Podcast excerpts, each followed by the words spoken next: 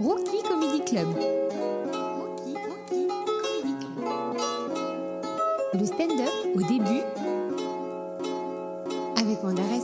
Aujourd'hui avec John Sulo, humoriste multicasquette qui navigue entre comédie club et plateau télé, on parle de voyager, de déclarer sa flamme à Eric Judor, de trouver son fil rouge, de la série H, de ne pas se laisser marcher dessus dans le stand-up, de faire plein de trucs sans se coller d'étiquette, d'avoir la dalle et d'être déterminé, du stand-up à Marseille et d'avoir plusieurs onglets d'ouvert. Ouais. Si je peux te citer quelques humoristes qui me font haïr ce métier, euh, Merwan B, euh, Jean-Jean et encore Merwan B. Merwan B, si tu nous écoutes. bon, donc du coup, ça te dérange pas si on appelle ça en duo avec Sulo Pas du tout. Parce que tu tout. fais référence à l'émission que tu as. Exactement. que tu continues d'ailleurs. Enfin, j'ai. Ah bah écoute, c'est très compliqué avec euh, la crise sanitaire euh, car je recevais des, euh, des, des humoristes en promotion. Ouais. Et vu que plus de spectacles, plus de promotion, plus d'invités, plus d'émissions, tu connais l'effet domino. Donc euh, là, ça fait euh, bah, depuis le début de la crise, plus solo avec Sulo. Ouais. Et, euh, je pense que c'est pas une mauvaise chose parce que j'aurais pas voulu continuer pour euh, pour euh, brasser de l'air quoi, Ouais. parler dans le vide. Alors la crise, non. Je pense que c'est mieux que ça s'arrête là. Je vais pas dire le mot arrêter, mais euh, je mette ça entre entre parenthèses. Après, il y a d'autres aventures qui se préparent. que j'ai un- j'ai- ça va me permettre de me concentrer un peu plus sur le spectacle et puis, euh, et puis voilà. Moi, j'avais acheté ma place pour venir à ton spectacle. Ah ouais. Je l'avais mis sur Insta, j'avais dit John, on sera là et tout. T'avais dit ouais, cool mec. Et puis, bah, pas de spectacle. Putain, c'est ouf. Du coup, tu fais, tu fais quoi de, de, de tes journées aujourd'hui que, eh, Tu bosses aujourd'hui? Enfin, tu t'écris des trucs, tu t'entretiens ça ou? Je vais te dire la vérité. euh, ça fait euh, depuis que je suis sur Paris, je bosse comme un dingue. Mais vraiment, euh, je travaille beaucoup pour avancer, pour évoluer dans le stand-up. Et là, j'ai essayé de travailler durant euh, durant cette euh, crise. J'ai pas réussi et puis je me suis reconcentré sur ma famille, Ouais. l'éducation des enfants. J'ai mon petit frère aussi que, que j'ai à la maison, donc je me suis reconcentré un petit peu sur son travail à l'école et passer un peu plus de temps avec madame, etc. Donc je kiffe. Après, je vais pas me plaindre, on est entre guillemets des privilégiés, même si j'ai perdu tous mes boulots. Ouais. Tu vois, même si j'ai perdu tous mes boulots, mais voilà, faut, faut être intelligent dans ce, dans ce domaine-là. Faut savoir faire des économies pour les temps de crise. Et puis là, les économies ont servi. Euh, certes, euh, ils, ils devaient servir pour des voyages ou autres, mais finalement, ils ont servi à, à nous maintenir entre guillemets à flot. Euh, pour l'instant, ça tient. Il faudra que ça reprenne bientôt. Euh, mais voilà, ça nous, permet, ça nous a permis de, de, de se maintenir à flot et puis de, aussi de, de kiffer en famille, etc. D'échanger. Dieu merci, la santé est là. Et puis, et puis voilà quoi. du coup pour un grand voyageur comme toi, la notion de passeport vaccinal, ça posera pas de problème. Je te cache pas, je, je- je- franchement, peu importe ce qu'ils font, je veux, je veux juste me barrer. Ah, t'as qu'une note, c'est te ba- T'avais fait ton voyage à Alger? Ouais. Ouais. J'ai Mm. j'ai vu euh, le dernier truc euh, que j'avais vu de toi sur tes voyages. Tu dis, allez, je veux partir à Alger. C'était dans tes stories Insta, je crois. Ouais, repartir à Alger. Et tu, et tu veux repartir à Alger? Ouais, c'est parce que j'ai vraiment kiffé l'Algérie. C'était un. En plus, tu le fais dans un mode. euh, à chaque fois, t'as des quoi, des, des sacs à dos, des à trucs dos. un peu roots, etc. Mm, mm. C'est ça, en fait. Je pense que hum, ça nous permet vraiment de, de s'immiscer dans la vie, euh, de s'immiscer au maximum dans la vie des, des, habitants de, de la ville ou du, du pays, de voir vraiment comment, comment ils passent leur journée, etc. C'est vraiment de se mettre dans ce mode-là où j'ai pas d'hôtel, j'ai pas dans un truc de luxe ou piscine, etc. Je, peux, hein. des fois, je, je me permets de prendre un ou deux jours où je vais vraiment me relaxer, je prends un bête d'hôtel, je me repose, etc. Mais j'aime vraiment le côté sac à dos, je sais pas où dormir, je sais pas me déplacer, etc. Et là, j'échange avec les gens. C'est de l'aide, c'est, euh, c'est, là, je vois leur côté humain, je vois leurs soucis, je vois leur travail, etc. J'échange, je vois l'histoire du pays via des rencontres vraiment aléatoires. Et euh, c'est mortel, quoi. Quand, quand tu vas là-bas, est-ce que, ou d'ailleurs quand tu voyages en général, est-ce que ça t'intéresse de voir les, un peu les humoristes du monde et comment on fait l'humour là-bas ou tu vas com- Ah. pour complètement autre chose? Franchement, en fait, euh, quand je voyage, de base, euh, c'est pour voir un petit peu. Moi, je suis un fan de foot, comme tu sais. Ouais. Euh, c'est vrai que là, tu ajoutes vraiment une, une ligne, euh, parce que j'y ai pas pensé. J'y vais pour voir du foot. Pour voir comment les. Moi, en tant que passionné de foot, et précisément de Liverpool, en tant que supporter, je veux comprendre pourquoi dans d'autres pays ils aiment tel club ou tel club. Et moi, je leur explique comme- pourquoi j'aime Liverpool. Et ça, des échanges. Je vais voir leur derby, je vais voir comment ça fonctionne. Et puis c'est vraiment cool parce que j'échange, j'échange, euh, c'est deux passionnés qui échangent entre eux et euh, j'apprends leur chant, j'apprends euh, leur leur tifo, etc. Là, C'est- tu connais des chants algériens de foot? Je- je- Parce que je vais te mettre à Je l'épreuve. les sinon. écoute, je- non, je les connais pas vraiment, mais je les écoute, je vois un petit peu leur motivation. Et c'est, c'est- des fois, c'est très politisé parce que c'est leur, c'est leur seul moyen d'expression pour eux, euh, les tribunes. Du coup, tu, tu parlais de voyage, là on vient de parler de l'Algérie. Mhm. Tu disais que tu étais arrivé sur Paris, si je ne me trompe pas, tu es originaire du Havre. Exactement. Ça, ça Ça a commencé comment le stand-up pour toi? Le stand-up, ça a commencé à Paris, Panama Café, comme la plupart des humoristes. euh, Donc la beau du rire comme... euh, Labo du rire, Labo du rire, du charbon pendant un an et demi, d'écriture, comprendre le stand-up, tout simplement déjà comprendre le stand-up, comment ça fonctionne, les automatismes, les techniques de, de rire, voir un peu comment les... Beaucoup d'observations. Tu vois, C'est-à-dire qu'au Je- départ, tu as, regardé, avant même de t'y mettre, Ah ouais, tu as dit attends, moi je vais regarder comment ça marche ce mais, truc-là. mais j'ai regardé, euh, je le cite souvent, mais Lenny, Boone, Abdelkrim Bichkou, euh, c'est les premiers humoristes que je voyais, un peu Jason aussi, c'est les premiers humoristes, et je les voyais, hein, ils, ils passaient de transition, euh, labo du rire, euh, Paname, et avant il n'y avait pas beaucoup de plateaux au Paname quand je suis arrivé il y a, quand je suis arrivé il y a longtemps, et je les regardais faire, je me disais, mais ils sont trop forts, comment ils font, tout ça, etc. Et j'observais, j'observais, je comprenais pas, tu vois, j'essayais d'écrire, mais ça avait pas le même rythme, c'est comme de la musique, tu Ouais, vois ce tout que à je veux dire, faut trouver le, Tu, peux regarder la, la musique et Mm. apprécier la musique et tout, et à un moment donné dire mais ouais, mais taper ou enchaîner les notes, c'est pas le même quoi. Exactement, Bah, parce qu'il faut aussi accorder l'instru aux paroles. Et tu vois, et, les- et pour moi, l'instru dans le stand-up, c'est le corps. C'est le corps qui parle des fois, c'est l'expression du visage. Ouais. Et il faut l'accorder aussi aux mots. Tu vois, tu peux pas faire un texte platement a cappella. Tu vois, des fois, ça fonctionne. faut vraiment être, faut avoir vraiment un texte assez lourd. Mais quand tu arrives à allier les deux, c'est comme l'instru et comme je disais, le, les paroles dans le, dans le peura. Quand tu allies les deux, ça fait un bon morceau, ça fait une bonne chose. Et le stand-up, pour moi, c'est ça, en fait. Donc toi, même dans ton stand-up, alors je, je t'ai vu en plus, euh, je, je te le disais un peu avant de commencer, je t'ai vu euh, au, au Madame Sarfati, où c'est- Mhm. c'est toi qui donnes les codes de la soirée, tu interviens entre les humoristes, etc. Ça, veut dire que toi, tu, tu dissocies pas cette, euh, cette euh, dimension musicale du stand-up, même, même dans la manière dont tu le joues, etc. Tu gardes toujours cette notion de rythme, de musique, etc. Je pense en tant que débutant, parce que je me considère toujours en, en tant que débutant dans, dans, dans le stand-up, ouais, une, pour moi c'est une base. Ça fait combien de temps que tu fais du stand-up? Ça, je sais même plus, bon, bref, oh, la, vérité, Ton premier labo du rire, tu te souviens quand est-ce que c'était à peu près? Je pense qu'il y a 6 piges, je sais plus. Ça veut dire que c'est hyper intéressant. T'as là des, des humoristes hyper débutants qui ont commencé il y a une semaine ou il y a un, un an. Toi, tu dis ça fait six ans que j'y suis Ouais, je suis toujours et je débutant. suis toujours débutant. Pour moi, je suis toujours ouais, mon spectacle, il a même pas, j'aime pas de spectacle, mon frère. j'ai joué quatre fois. Je me considère comme débutant. Ok. Honnêtement, la vérité. Je me regarde, euh, je vois comment j'évolue, et euh, après, j'ai fait beaucoup de choses à côté. Tu vois, il y a eu la télé, Tout à fait. Il y a eu les voyages. Euh, ça m'a permis. J'étais pas à 100% dans, dans le stand-up, dans ce que je veux faire. hein. C'est vraiment le truc que je veux faire, le stand-up. C'est le numéro un. Ouais, tu considères que voilà, c'est ton job, c'est-à-dire Ouais. ma carrière, John Soulo, c'est il peut y avoir la télé, Ouais. TV, Ah machin et tout, mais stand-up. stand-up. Et pour autant, tu dis aujourd'hui, je, je suis pas encore 100% dedans, c'est-à-dire À en part- termes d'investissement. Bah, investissement, bah, franchement, après la. Entre guillemets, si la crise passe, euh, bah, ça va être ça, quoi. Je vais en bouffer, je vais en bouffer à jeune 4. Donc tu vas écrire, tu vas jouer, retester, te filmer, t'écouter. euh, Ok, c'est C'est la machine, ça. Se filmer, s'enregistrer. C'est dur au début de s'écouter, de se regarder. Tu dis, oh, c'est qui cette personne? Pourquoi tu dis ça? Pourquoi tu dis ce mot-là? Pourquoi tu le joues comme ça? T'es pas comme Ouais. ça dans la vraie vie. Et tu dois corriger tout ça, tu dois gommer tout ça. Et t'as des gens qui te font des retours. Euh, et, puis, et puis voilà, c'est comme ça que t'évolues, mon pote. quand tu reviens en arrière, tu dis ça fait six ans que je bosse, ça fait Mhm. six ans que, que je gratte, que je comprends le truc, etc. Malgré le fait que tu te considères débutant, tu arrives quand même à faire d'autres projets à côté, tu arrives à faire Mhm. de la télé. Et il y a toujours cette question autour des débuts en stand-up qui est de dire attendez, vous vous considérerez comme étant Passe. à peu près près en, environ 50 au-dessus. Non, il y a autre chose que stand-up sur scène. On peut faire d'autres choses en étant débutant en stand-up, mais on peut aussi faire de la télé, on peut faire. Après, après il y a le, il y a ma vie qui fait en sorte que je suis obligé de faire autre chose à côté. Parce que le stand-up, euh, j'en vis pas. Certes, ça apporte un certain pourcentage de revenus, mais j'en vis pas complètement. Et euh, je suis, je suis africain, donc euh, nous, on a notre famille à charge. C'est pas les mêmes codes européens où euh, ton père peut encore t'aider. Non, c'est moi qui aide mon père. D'accord. C'est moi qui aide ma mère, c'est moi qui aide de- aussi ma famille au Sénégal. Et je peux pas me permettre de faire que du stand-up. J'aurais pu faire que du stand-up si j'avais que moi à nourrir. Mais j'ai une famille, aujourd'hui j'ai des enfants, j'ai mon tir-off, comme je t'ai dit tout à l'heure. Et c'est toute cette responsabilité qui me pousse à aller encore au-delà du stand-up. Tu vois, au-delà, aller p- beaucoup plus loin, aller travailler sur d'autres domaines, etc. Et euh, j'ai euh, bah, Sébastien Abdelhamid qui est l'un de mes euh, mentors, si je peux dire, euh, dans, le, dans le milieu professionnel audiovi- audiovisuel.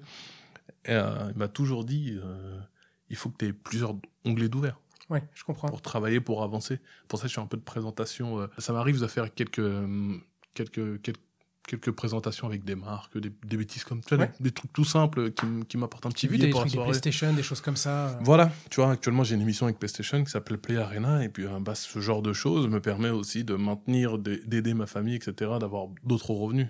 Et euh, ça me permet aussi de rester dans le stand-up, quoi. Parce que sinon j'aurais abandonné complètement le stand-up et je serais parti bosser dans un taf qui m'aurait, un taf alimentaire au-delà d'alimentaire, mais j'aurais fait carrière autre part, quoi. Ce qui est euh, presque la vie de plein de mecs du stand-up, de- de- d'aller euh, taffer, je vais exagérer, à l'usine Mhm. la journée pour aller jouer tes 5 minutes tous les soirs à peu près partout. Euh, Toi aujourd'hui, mais c'est hyper intéressant, tu dis finalement, j'ai des responsabilités, je conçois, je, je conçois le stand-up comme l'aboutissement de ce que je vais faire. Pour Mhm. autant, là tout de suite, j'ai autre chose à faire. Ouais.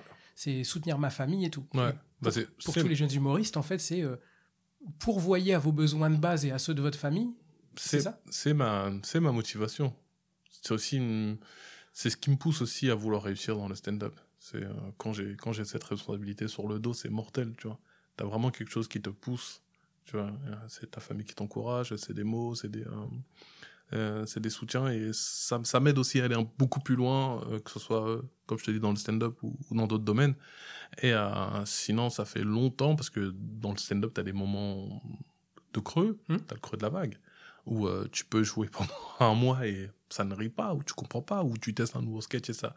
Tu es dans le mur, tu es dans le mur, le, tu es dans le dur. Et, et euh, sans ces soutiens, je pense que c'est difficile. Il y a des gens, des fois, qui, euh, qui ont beaucoup de mal à remonter la, la, la pente. C'est ce que j'allais te demander. Quand tu sais que tu as cette responsabilité envers ta famille, etc., tu dis, bah, comme un père de famille, en fait, Mhm.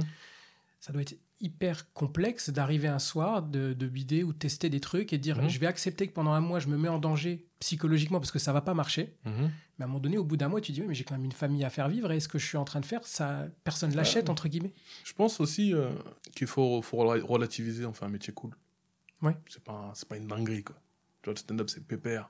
T'arrives, tu rigoles, t'es dans, dans, dans une bonne ambiance. Après, c'est vraiment quand tu vois euh, le stand-up, c'est vraiment, il y a, ça marche pas, t'as rien, ça marche, t'as tout. Tu vois. Ah, c'est on-off pour toi? Il y a l'intermédiaire, tu vois. Je pense qu'on est actuellement, je suis actuellement entre l'intermédiaire où ça commence à marcher, mais attention, attention, maintiens ton niveau, monte encore. Euh, tu vois, il y a un petit côté où il faut que tu vraiment tu, euh, comment dire, tu passes ce step. Et, euh, et quand tu dis ça, tu vois, j'ai pas envie de dramatiser en mode psychologiquement, j'arrive à gérer parce que je suis croyant. Ouais. Donc, donc je place, euh, je place ma confiance en, en qui tu sais et puis, euh, et puis c'est comme ça que j'avance, quoi. Mais Erwan, il disait effectivement, il y a une partie de croyance Ah et il y a une partie de déni à un moment donné qui, qui se joue l'un l'un et l'autre. Mm. De toute façon, ce que je vais faire, tout est écrit, seuls les efforts m'appartiennent. Et Toi, tu Exactement. partages ce truc-là aussi. Exactement. Il y a ce truc en plus, quand tu discutes avec des humoristes plus confirmés que toi quand tu es débutant, les mecs te Mhm. disent attention, viens sur Paris, mais sois déjà fort parce que tu vas voir, c'est une guerre le truc. Ah, et, c'est une guerre. et toi, t'es arrivé en disant attends, moi je suis même pas fort, j'existe même pas. Je vais juste regarder ce qui se passe déjà pour comprendre comment ça marche. C'est étonnant en fait, du point de vue de ce que t'entends comme jeune humoriste. T'es pas arrivé fort avec des trucs hyper écrits Ah et non, tout. je suis arrivé avec la dalle, tout court. Avec zéro blague, mais avec la dalle. Quand t'es déterminé, euh, des fois ça vaut plus qu'une demi-heure de blague et tu sais même pas ce que ça vaut. Parce que tu, beau, tu as beau faire des blagues, euh, je sais pas, je vais pas dire, je vais pas dénigrer le, le, le, le, le milieu euh, de, de la province, mais euh, les blagues peut-être de province n'ont pas, n'ont pas la même force que les blagues sur Paname, parce que ici ça va trop vite, ça bombarde. Tu vois le niveau, tu, Il y a cette appréhension quand tu es en province de dire le jour où je vais aller sur Paris, en gros, j'ai le droit qu'à une chance. Mhm. Tu vois? Non, pas vraiment. hein.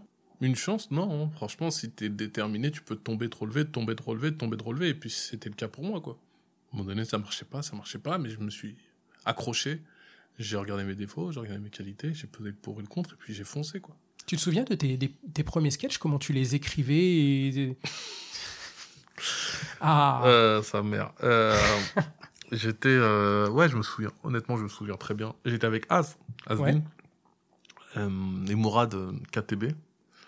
Euh, on formait un trio à l'ancienne, c'était des bars.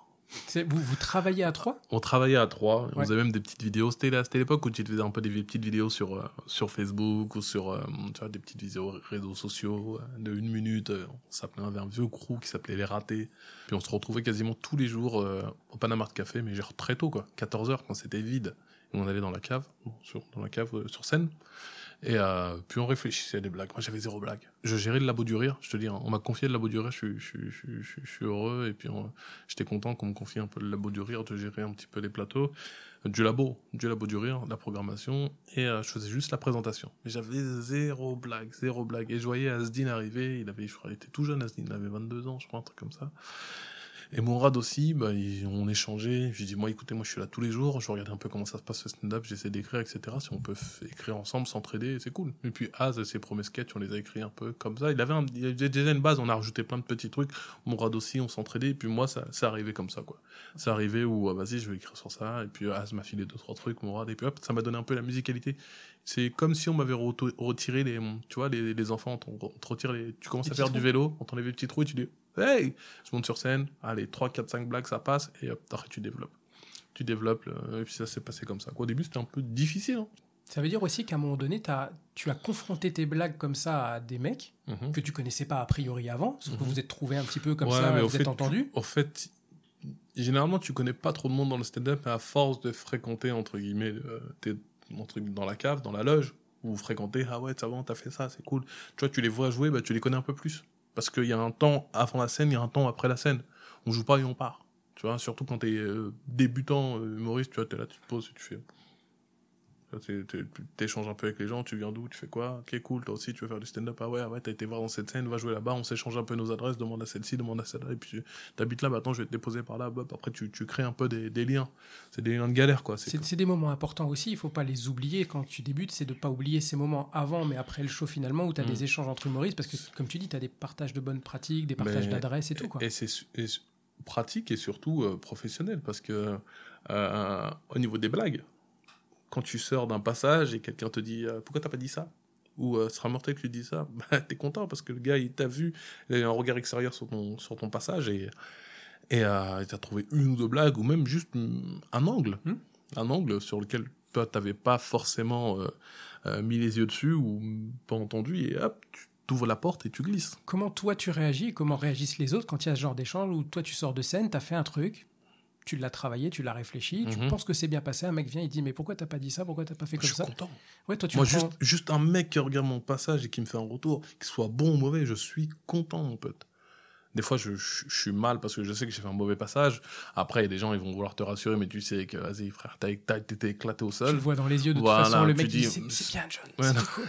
non, tu sais que c'était éclaté, mon frère. Mais des fois, quand tu, tu pousses vraiment et tu vois que la salle a bien rigolé et un gars arrive et te dit, waouh, John, c'était mortel, mais la prochaine fois, essaie de tourner ça comme ça et tourner ça comme ça et t'essayes, ça rajoute des rires.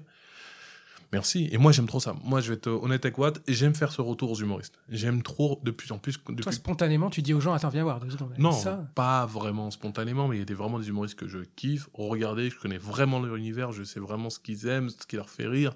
Et euh, j'ai vu leur spectacle, et puis euh, bon, j'ai connais un peu leur, leur délire, leur psychologie. Et euh, je, je regarde leur spectacle, et puis à chaque fois, je cherche. Ah, il aurait pu dire ça. Il va dire ça. Ou des fois, il, dit, il va dire ça. Ah, il l'a pas dit. Il aurait dû dire ça. Tu vois, et, et je lui dis. Et je note, je note en, en deux en juste un mot pour pas l'oublier, parce que souvent, quand je suis, euh, quand j'hostais au Serfati, bah, je remontais juste après, donc j'avais pas le temps de lui dire. Après, je relançais quelqu'un, donc des fois, il était parti ou il était pas là, ça. donc je lui envoyé un petit message. Ça veut dire que avant de faire ces retours-là, tu t'assures de connaître l'univers de la personne. C'est-à-dire qu'à un moment donné, quand tu fais des retours, c'est aussi tentant de dire, moi en tant qu'humoriste, mon univers, ce qui me fait rire, c'est ça, donc je vais peut-être lui proposer de faire comme ça. Toi, tu dis non, Mhm. non, comprends déjà quel est l'univers du gars et comment lui c'est vraiment, euh, c'est vraiment inné, quoi. Je ne dis pas, bon, je le connais pas, je le regarde pas. C'est vraiment, euh, c'est quelqu'un que, que je suis depuis un moment sans, on va dire, euh, machinalement, quoi. C'est même pas, euh, attends, c'est lui, je le regarde. Non, je prends, c'est, allez, là, je regarde. C'est cool. Ouais. Tu vois, je te donne un, exemple de, d'humoriste que j'aime regarder. Rémi, Rémi Boy, j'ai- j'aime, trop le regarder parce qu'il me fait rire. Ou même Jason. Jason, j'aime trop le regarder, parce que, euh, on a un vocabulaire commun. Tu vois, euh, je vais dire un truc, il va le piger direct. Et lui, lui il un va me dire jargon un en truc. fait que vous partagez comme ça. Exactement, tu vois. Et euh, même quand il est sur scène, un- des fois il joue et je mime ce qu'il fait avec mes lèvres. C'est Je sais pas ce que tu veux dire. Bah ouais, tellement je connais son spectacle, tellement je, je le kiffe. Et des fois je trouve des choses. Dans son style, en fait, tu es capable de, de dire, Mm. Ouais, ouais, tout à je, peux, je peux me mettre presque à la place de Jason Brokers et je Non. pourrais. euh, Ça serait, ça serait trop dire, mais juste je mime comme ça, je, je mime son passage, et en mimant son passage, je trouve d'autres trucs. Tu vois, où il va avoir juste une interaction, un regard avec quelqu'un, je dis, ah, fallait dire ça. Tu vois, ou euh, la prochaine fois, si tu as ce genre d'interaction, dis ça. Et, et moi, ce que je kiffe par-dessus le tout, c'est quand des humoristes plus expérimentés comme lui, Mmh. euh, ou autres, hein, franchement moins expérimentés, peu importe l'humoriste, vient me voir et me dit, ah, John, c'était cool, t'aurais pu rajouter ci ou ça. Tu vois, ou des humoristes où je m'attends pas du tout, hein, pas du tout, pas du tout, hein, qui me disent, euh, moi, je, je sais qu'un jour, Haroun m'a juste dit, euh, hey, mais ça, c'est mortel. Un truc, un sketch que je kiffais pas du tout, Mm. que je jouais. Il m'a dit, franchement, il est mortel ton sketch, faudra juste que tu le contextualises plus. Et juste le fait qu'il me dise ça, bah, ça m'ouvre une porte. Je comprends. Ça m'ouvre une porte totalement. Et j'ai bah ouais, le contexte. Parce que moi, je suis, je sais pas si t'as vu mes, mes passages, mais c'est, beaucoup du story, euh, storytelling. Absolument. C'est ce que j'ai aimé chez toi d'ailleurs, en fait, parce que moi je rentre, j'ai- j'aime beaucoup, j'aime les histoires. Et Mhm. donc du coup, tu as une manière de raconter l'histoire où je me suis retrouvé, et, Mhm. voilà, j'étais dedans. Effectivement, je vois ce côté euh, storytelling chez toi. Et on dit souvent, euh, John, si tu arrives à contextualiser ton, tes passages avec, euh, avec euh, je sais pas, un truc sociétal ou autre, bah, les gens vont se retrouver beaucoup plus euh, dans ton spectacle. Et s'ils se retrouvent beaucoup plus dans tes passages, bah, beaucoup plus de rire, beaucoup plus de succès. L'argent, la moula, la thune, la coque, les putes, les grosses voitures. T'aimes trop partir en sucette comme ça. Tu crois que je vais sortir vraiment et euh, je m'en bats les reins. C'est ce que j'aime chez dans, dans ton stand-up, en fait, ce côté inattendu en fait. Vra- encore une fois, quand moi je t'ai vu, je, je te connaissais pas avant de, de te voir au Sarfati, et en fait, forcément, comme j'avais pas d'attente, je- tu m'as pris à un endroit où je t'attendais pas. Forcément, je te Mhm. connais pas, mais le fait de t'avoir revu après, je sais plus où c'était d'ailleurs, et le fait d'avoir acheté ma place pour le spectacle, c'est Mhm. dire, je, je vais, on va me raconter une bonne histoire, et Mhm. la chute sera pas forcément celle que j'attends, et c'est ça que je trouve cool dans l'exercice, que j'ai retrouvé à la Scala chez Jason Brokers quand je suis allé le voir aussi. En fait, il a, il a une, une manière de venir chercher, je trouve, enfin moi dans l'histoire où... euh, C'est trop fort. ouais, Des fois, je lui dis, mais comment il fait pour les. Il est trop fort. Et qu'il arrive, il dit, ça va? Il commence par un ça va. Ouais, ça va? Ouais, ouais, ça va. Il est trop fort. je le regarde, je dis, ça bâtard, t'es trop fort. Je kiffe Jason. toi qui, qui plutôt branché foot, peut-être que tu as, vu ce documentaire sur Netflix de, sur Nicolas Nelka. Mhm. Il a une phrase à un moment où il dit Moi, je peux pas reconnaître que quelqu'un est plus fort que moi. Et dans, dans sa tête, c'est- c'est pas possible. Mhm. Toi, au contraire, t'entretiens une forme de discipline de travail où tu dis il y a des mecs plus forts que moi, il y a des mecs moins forts que moi, mais en fait, les interactions entre tous ces gens-là font que de toute façon, je vais devenir plus fort à un moment. Après, c'est c'est différent, le foot. euh, Je peux comprendre dans sa tête quand disent, quand il dit, pardon, et je sais pas à quel âge il l'a dit ou si c'était C'est actuel. récent, là, c'est dans le documentaire et vraiment on l'interview comme. Ouais, je, je l'ai vu, hein, je l'ai vu, mais je me rappelle plus de cette phrase.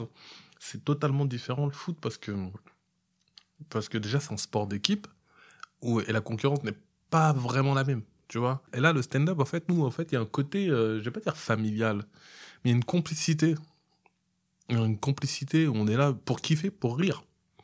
Certes, eux ils sont là pour gagner, nous aussi on veut gagner, on Mhm. veut être. euh, Après, il y a des gens vraiment. Moi, j'aime mon métier parce que quand je monte je suis sur scène, je suis heureux.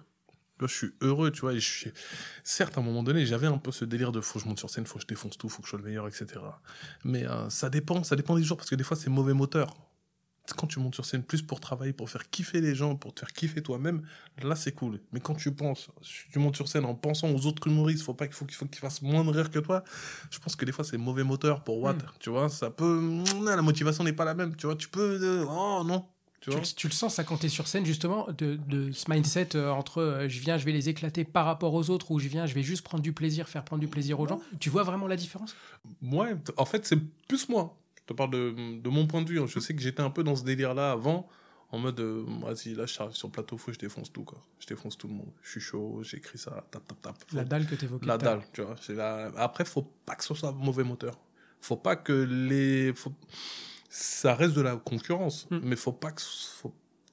faut pas que ce soit ton moteur principal. Ok. Ta motivation intrinsèque Mm. ne doit pas être par rapport aux autres, Moi, etc. C'est ma vision des choses. après. Oui, bien sûr. Mais, Mm. mais encore une fois, quand tu es jeune humoriste, on t'explique que Paris, c'est la guerre. Tu voir, il y a plein de mecs, il y a plein de plateaux, il y a plein d'open mic, et parfois ça se double dans les filets. C'est la guerre. Et toi, Mm. tu dis, ouais, enfin, les autres, ils font leur truc, on partage, c'est un peu cet esprit familial et tout. Mais à un moment donné, c'est toi, est-ce que a- tu kiffes ce que tu fais? Après, il y a, y y ce côté-là aussi que tu dis, c'est la guerre. Je, je le vois. Je le vois. Et si t'as pas la dalle, tu te fais bouffer. C'est très clair et net. Si t'es trop gentil, tu te fais bouffer. Laisse jamais quelqu'un euh, euh, mettre à mal euh, ton travail. Vous pouvez vous charrier. Ça se charrie dans le stand-up. Mais ne laisse jamais des gens tout le temps te charrier, te descendre, te descendre. Parce que les humoristes, on est comme ça, nous, on se charrie Ouais. tout le temps, tu vois. On se charrie, ça, tu me tires dessus. Si je te tire dessus, tire-moi dessus, tu vois. Enfin, défends-toi. Hmm. Faut, faut se défendre. Faut pas tout le temps se laisser marcher dessus. Parce que sinon, si tu te laisses marcher dessus dans la vie d'humoriste hors scène, bah, sur scène, tu fais aussi marcher dessus. Parce que le public, c'est un le public, faut le, entre guillemets, faut- je dis bien entre guillemets, tenu par des guillemets, faut le mater. Parce que je veux dire, parce que t'es rire un peu, t'es un peu dans la, dans la, dans la cage au lion, tu vois, faut, faut, faut, faut gérer, faut gérer le fouet, faut qu'il, faut qu'il rie, tu vois. Et, euh, et euh, si euh, le public euh, te domine et te- même si tu fais des bonnes blagues et le public te domine et te regarde d'un regard glacial en mode eh, c'est pas marrant, bah, c'est chaud quoi. T'as appris la beau du rire, les sketchs, les vannes, la construction des vannes, le, Mhm. le stand-up et tout. Mais comment t'as appris justement à tenir une salle? Pratique, la pratique, la pratique. Les chauffes au Paname, les chauffes au Paname, en fait, pendant facile un an et demi, je me suis, en... pas dire envoyé au casse-pipe, mais euh, je me suis dit, faut, faut que je les mate. Faut que j'apprenne à comprendre un public. Et ça passe par se manger des murs, ça passe par de l'observation, voir des, des mecs qui savent tenir une salle, même si elle est froide, ils arrivent à te la réchauffer. Tu vois, des gens comme Redouane Bougaraba, Tariq, c'est des gens, ils arrivent à vous. Franchement, la salle, elle est un frigo. Ils arrêtent la à réchauffer. Ou... Et ça, ça passe par l'expérience, les tiroirs, comprendre. Dès que tu vois que c'est froid, tu vas chercher deux, trois tiroirs que tu as dans la tête et tu vas, tu vas, tu vas essayer de mettre en place le puzzle. Et des fois, c'est des fous. Je te jure, après la, après la crise, euh, enfin, pas après la crise, mais on a eu un entre-deux là. Hmm. Les, les 30 Ouais, glorieux- les 30 glorieuses. là. Tu parles entre le 2 novembre et le on sait pas Euh, là, là, juste là, on a eu une petite pause. euh, je crois que c'est l'année dernière, non? À la fin de la fin du Ah confinement. oui, de- euh, du 11 mai jusqu'au 2 novembre. Exactement. Ouais, les vois, vacances on- d'été. Exactement, tu vois, que je les appelle les 30 glorieuses. Ah, le vieux. tu vois, ce Ah, mo- c'était le bon temps. bah, je suis remonté sur scène. Serfati. C'était la première fois que je rechauffais. Euh, Je refaisais une chauffe, c'était la première fois que je remontais vraiment chauffe, Serfati, etc. Et je me suis complètement, je vais pas dire écroulé, hein, mais euh, perdu. Parce qu'au fait, j'ai voulu t'ouvrir en même temps. C'était le foutoir dans ma tête. Je me suis mis à commencer à transpirer. Ça, c'est la pire des choses pour un humoriste. Et moi, je suis un mec qui transpire vite. Tu vois, en mode, euh, s'il y a une goutte, Niagara, il arrive juste derrière. Tu vois. Et euh, si j'arrive, et, et tu vois, je me suis, je me suis emmêlé les pinceaux et je te jure, j'ai éclaté ma chauffe. Ah mais vraiment. Et euh, je veux pas dire que là j'ai peur, mais fallait que je passe par là. Juste après ça, en fait, ça a été un point en mode, eh oh, ça fait longtemps que t'as pas pratiqué, ça fait longtemps que, que t'as que pas géré le bail, donc fais attention, reconcentre-toi. C'est certes, c'est comme du vélo, ça s'oublie pas, mais faut quand même faire deux trois tours de piste pour se mettre dans le délire. Ouais. Et, euh, et là, c'était vraiment, j'ai vraiment, ça fait longtemps que j'avais pas vécu ça. Je pensais ne plus vivre ça, et là, ça faisait vraiment longtemps, longtemps que j'avais pas vécu ça, de passer cinq minutes en mode, euh, j'essaie de chauffer, le public, je pose des questions il ramène un peu sa tronche, tu vois ce que je veux dire, ah, hop, hop, hop, il y a des gens qui répondent. Et à un moment, il y a un gars, il a dit quoi? Il a chaud. Ah, c'est le pire, ça. Ah ouais. Et, et c'est dans le noir, je vois pas qui c'est. Et je me retourne. Et je sais que j'ai chaud. Et là, les gouttes commencent à tomber. Oh, c'est n'importe quoi. Je te jure, ah, euh, l'un des pires souvenirs de ma life en tant que stand-upper. Tu, tu parlais justement de. super. Et là, je voyais au fond les autres copains humoristes.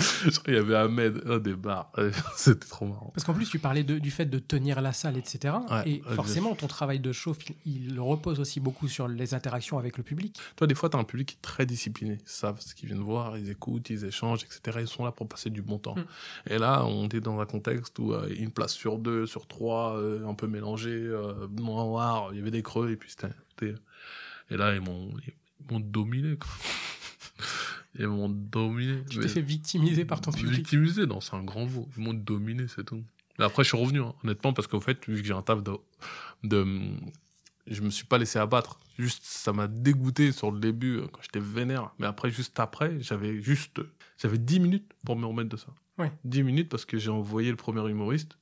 Et fallait que je remonte entre deux pour. euh, pour, euh, pour, pour reprendre la main, quoi. Quand, c'est quand t'es en- là en- dans ces 10 minutes là, Mm. c'est quoi l'état d'esprit entre ah les bâtards ils m'ont pourri et tu t'engraines ou au contraire tu dis ok c'est bon j'en ai pris une c'est pas grave j'y retourne et Ouais, Co- c'est comment ça. ça se passe dans ta tête? Dans ma tête, c'est bon, je suis tombé, je vais me relever. J'ai un, j'ai un catalogue de blagues, j'ai bossé depuis. Je sais ce que je vaux sans prétention.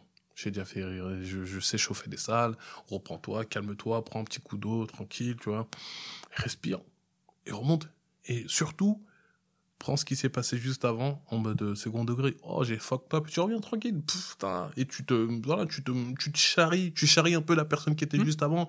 Tu vois, et hop, hop, hop, tu te charries, tu t'auto-charries, ah, c'est passé ça, ah non. Imaginez, voilà, la pression, boum, t'expliques un petit peu, après tu repars tout doucement, tu fais un petit sketch, hop, tu reviens, voilà, là on est dans le délire, tu prends le peuple avec toi, ah là les gars, tranquille, on n'est pas en conflit, alors on était un peu en conflit avec toi, t'as chaud, maintenant c'est toi qui as chaud, bon, bon, bon, ça s'échange, hop, tu reprends la salle, tu refais un sketch, et hop, la chauffe est revenue, tranquillement. Et j'ai fini, j'ai fini, j'ai commencé vraiment à découvrir un, un moins 200, je jure. Et on a fini à, on a fini à plus, je sais pas combien, quoi. La salle, la, la fin de soirée était vraiment top. D'autant plus quand tu chauffes une salle que tu la laisses aux humoristes, parce qu'il y, a- y a tout ce travail, c'est un peu stratégique en réalité, parce Mm. que tu, tu prépares la salle au, au passage des autres humoristes. Mm. Ce travail-là, c'est que c'est toi qui donnes les codes de la soirée, tu, tu vas Mm. chercher les gens, ok, vous savez ce que vous venez voir, oui, Faut les non. mettre sur un canapé. Faut les mettre, euh, Voilà. franchement, dans les meilleures conditions, les, les humoristes. pour Il y a les codes aussi de la soirée dans lesquels aussi tu. Moi, en tant que public, que tu disais, j'ai redécouvert le stand-up où, Mm. bah, ah oui, c'est vrai, il faut répondre quand on pose des questions. Ah oui, c'est vrai, il faut mais- applaudir. Ouais, mais en fait, on, on leur explique vraiment à la cool. C'est du donnant-donnant. Si vous voulez passer une bonne soirée, euh, soyez, euh, soyez là, quoi. Parce que sinon, c'est une soirée force de on oh, oh, oh, oh, non. Lâchez des bonnes applaudissements, lâchez vos plus beaux rires, on oublie nos problèmes, on est là pour kiffer, pour écouter, vous allez voir, c'est mortel. Moi, j'ai confiance aux humoristes qui arrivent juste après. Je les ai déjà vus sur scène, ils sont marrants. Ils sont marrants, les mecs. Donc, si vous rigolez pas, c'est vous le problème. Lâchez-vous. Après, t'en prends un, tu dis, toi, tu vas être le délégué, tu le chauffes, tu le montes un peu comme dans, Ouais. dans ce délire-là. Vas-y, gueule, vas-y, gère la salle, ok, vous êtes chaud pour ce le délégué, tu racontes un peu sa vie, deux, trois échanges. Ah, c'est ça ton métier, ah, ça rigole, boum, boum, boum. Hop, tu reprends un deuxième, tu fais des échanges entre les deux métiers. C'est que ça, c'est une histoire de tiroir, boum, boum, boum. Tu, c'est. Je t'ai vu faire ça où t'as fait monter un mec, il était chanteur, il se trouvait qu'il était chanteur. Tu- Vas-y, monte. Il a chanté, tu lui as fait chanter un truc dans ton Insta. Pendant la pause, t'étais sur son Insta, dis, Ah, regardez, j'ai remis un com, elle Ouais, fait pareil. Enfin, et en tant que public, c'est génial, en fait. T'as l'impression de les participer au show. Et ça, c'est que le, entre guillemets, euh, surtout dans cette salle-là, c'est que le host qui peut faire ça. Même si je le fais pas souvent, j'aime pas trop faire ça parce que mon- faire monter un- quelqu'un sur scène, c'est très risqué. Et je pense que la scène est réservée aux humoristes. Euh, là, j'ai pris vraiment le, j'ai pris vraiment le délire parce que je sentais un peu la salle qui, qui réclamait la chose. Et lui, il est monté sur scène et ça a été vraiment top parce que ça a un risque, hein, parce que si, si, ce qu'il fait, en plus, dans son Ouais. niveau de, de chant. ah, T'as vu? Si Ouais. ce qu'il fait, c'est péter, ah, bah c'est péter. Mais certes, ça nous fait des rires. Tu vois ce que je veux dire? T'es monté pour ça et j'ai pas envie de le détruire. Honnêtement, je préfère le valoriser plus qu'autre chose. Il est monté, il a pris le courage de monter sur scène. C'est vraiment, c'est vraiment, euh, c'est vra- c'est vraiment ouf. Et, euh, euh, et, et là, au fait, tu, tu galvanises un peu la salle. C'est exactement ça. Tu les prends tous et tu, vous montez ensemble et à chaque fois, t'as vu entre, bah, tu, je me rappelle, je me rappelle de cette soirée. À chaque fois, il y a vu, il y a vu, il y a, a l'entre-sketch. Hmm. Il y a l'entre-sketch des, des humoristes, bah, j'ai changé un peu avec lui. Alors, bien, ouais, t'as pécho, qui était sur son Insta, ça rigole. Il y avait sa meuf à côté, et les meufs, doucement, tu vois. Il y avait un fil rouge dans la soirée. On a créé le fil rouge. Ouais. C'est exactement ça. Merwan est devenu très fort dans les fils rouges. Merwan B, gros Mm. big up à lui. Euh, est devenu très fort dans les fils rouges et il en a fait même euh, aujourd'hui sa, sa petite euh, sa petite pastille d'émission que je Tout à kiffe de ouf C'est génial. et, on, et, et depuis le temps, depuis le temps qu'on, que je pas dire qu'on cherche, mais que, qu'il se cherche d'avoir son, son petit truc, parce que des fois les humoristes, on cherche un peu nos petits trucs qui permettent de remplir nos salles. Bah, là, elle a trouvé son petit truc, certes, il y a eu la crise, malheureusement, mais je pense que s'il aurait continué à avoir cette, ce- cette petite pastille qui s'appelle la rencontre, Ouais, exactement. la rencontre, bah ça, c'est ça le fou, fou, là. Fou. Alors, la rencontre, j'ai mis, j'ai mis le lien dans, le, dans l'épisode de, de Merwan, qui est Mhm. l'épisode précédent. Mais en gros, donc, il a, ça ressemble un peu à un jeu vidéo. pixelisé où Ouais, t'as- cool. t'as un échange d'impro entre Merwan et un, Un et spectateur. un, spectateur ou deux autres spectateurs et c'est vraiment cool parce que Merwan est très fort dans ce dans ce dans ce dans ce domaine-là et euh, c'est pour ça que le, les salles le sollicitent comme le Serfati, le Panam ou autre ils le sollicitent pour euh, hoster ou même jouer parce que il, a une force euh, Redouane aussi Tariq ou, ou ah, Urbain Urbain, je te jure, il me choque au topito. Il arrive à faire des chauffes de 25 minutes. Et à aucun moment, c'est même quand c'est down, il rame, il rame, il remonte la salle, il la chauffe trop fort, Urbain. Urbain, il me choque. Il me choque. Honnêtement, il me choque. Il a une force de d'improvisation. Dernièrement, j'ai vraiment remarqué ça. Alors, je sais pas si tu écoutes le podcast de Seb Melia. On fait de la pub pour les autres podcasts, C'est la une très bonne famille. chose. C'est- une grande famille, le podcast. On ne se connaît pas, mais on s'aime tous. Euh, cinq humoristes, quatre humoristes dans le vent, cinq humoristes dans le vent. Exceptionnel. Le dernier podcast, tu vois le niveau d'Urbain au niveau des impros. Waouh. Alors que Seb est très fort. Et Urbain, il arrive à tenir le petit fil rouge qui, euh, clac, clac, clac. J'aime beaucoup. Tu identifies chez les autres comme ça des, des fils rouges, des spécificités, des, on va dire des pouvoirs, Mhm, parle un peu comme ça. mhm. Demain, moi, je viens de voir dans ton spectacle champion. Je viens voir quoi? C'est quoi le, la persona de John Sulo sur, sur scène? Qu'est-ce que voilà. je commence à refaire la blague de cocaïne. non, je. Euh, en fait, champion, euh, ce que si tu viens voir champion, tu viens voir euh, entre guillemets euh, la la vie, si je peux dire ça comme ça, la vie de John. Mais euh, il y a la vie et la vie. La vie, la vie, la vie, la mort. Hmm. Et euh, la vie, je donne mon avis. Et champion explique un petit peu le parcours de champion. Euh, déjà une référence à Liverpool, tu sais, parce qu'on était champion en 2020, et aussi une référence. plus sur l'affiche. Il, y a- Ouais. plein de références hein, Il y a plein de références. En fait, ça explique un peu mon parcours. J'explique un petit peu mon parcours, comment je suis arrivé ici. Pour moi, c'est entre guillemets un parcours de champion, mais c'est rien comparé au parcours de champion de mes parents. Et je fais un parallèle avec tout ça. Tu parles de tes parents dans le spectacle et tu, ouais, tu je, leur lis, en dé- fait, je leur dédie un peu le spectacle, honnêtement, parce qu'ils sont un peu le fil rouge de, de tout ça, de tout ce qui m'arrive, de, tout, euh, de toute cette motivation, ce qui m'a permis aussi d'en arriver là, les sacrifices qu'ils ont, qu'ils ont, qu'ils ont, qu'ils ont fait pour qu'on puisse avoir cette chance de faire ce genre de métier. Quand, quand justement au départ, tu leur as dit allez, je vais à Paris, je vais faire du stand-up. J'imagine qu'il a fallu expliquer déjà en quoi ça consistait et tout. J'ai pas dit ça, honnêtement. Je n'ai pas le souvenir d'avoir dit ça. J'ai dit, oh, bon, je vais faire du théâtre, de la télé. C'était mélangé entre théâtre et télé quand j'ai quitté Paris, honnêtement. Parce que j'arrivais à une fin de boucle, euh, une fin de cycle avec. euh, je bossais avec Medine auparavant. moi. Mhm.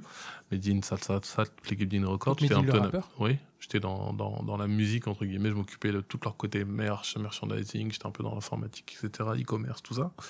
Et euh, c'était vraiment cool. hein. Franchement, j'ai bossé 8 ans avec eux. C'était de, de, 20 ans à, de 20 ans à 27 ans. J'ai bossé avec eux. C'était exceptionnel.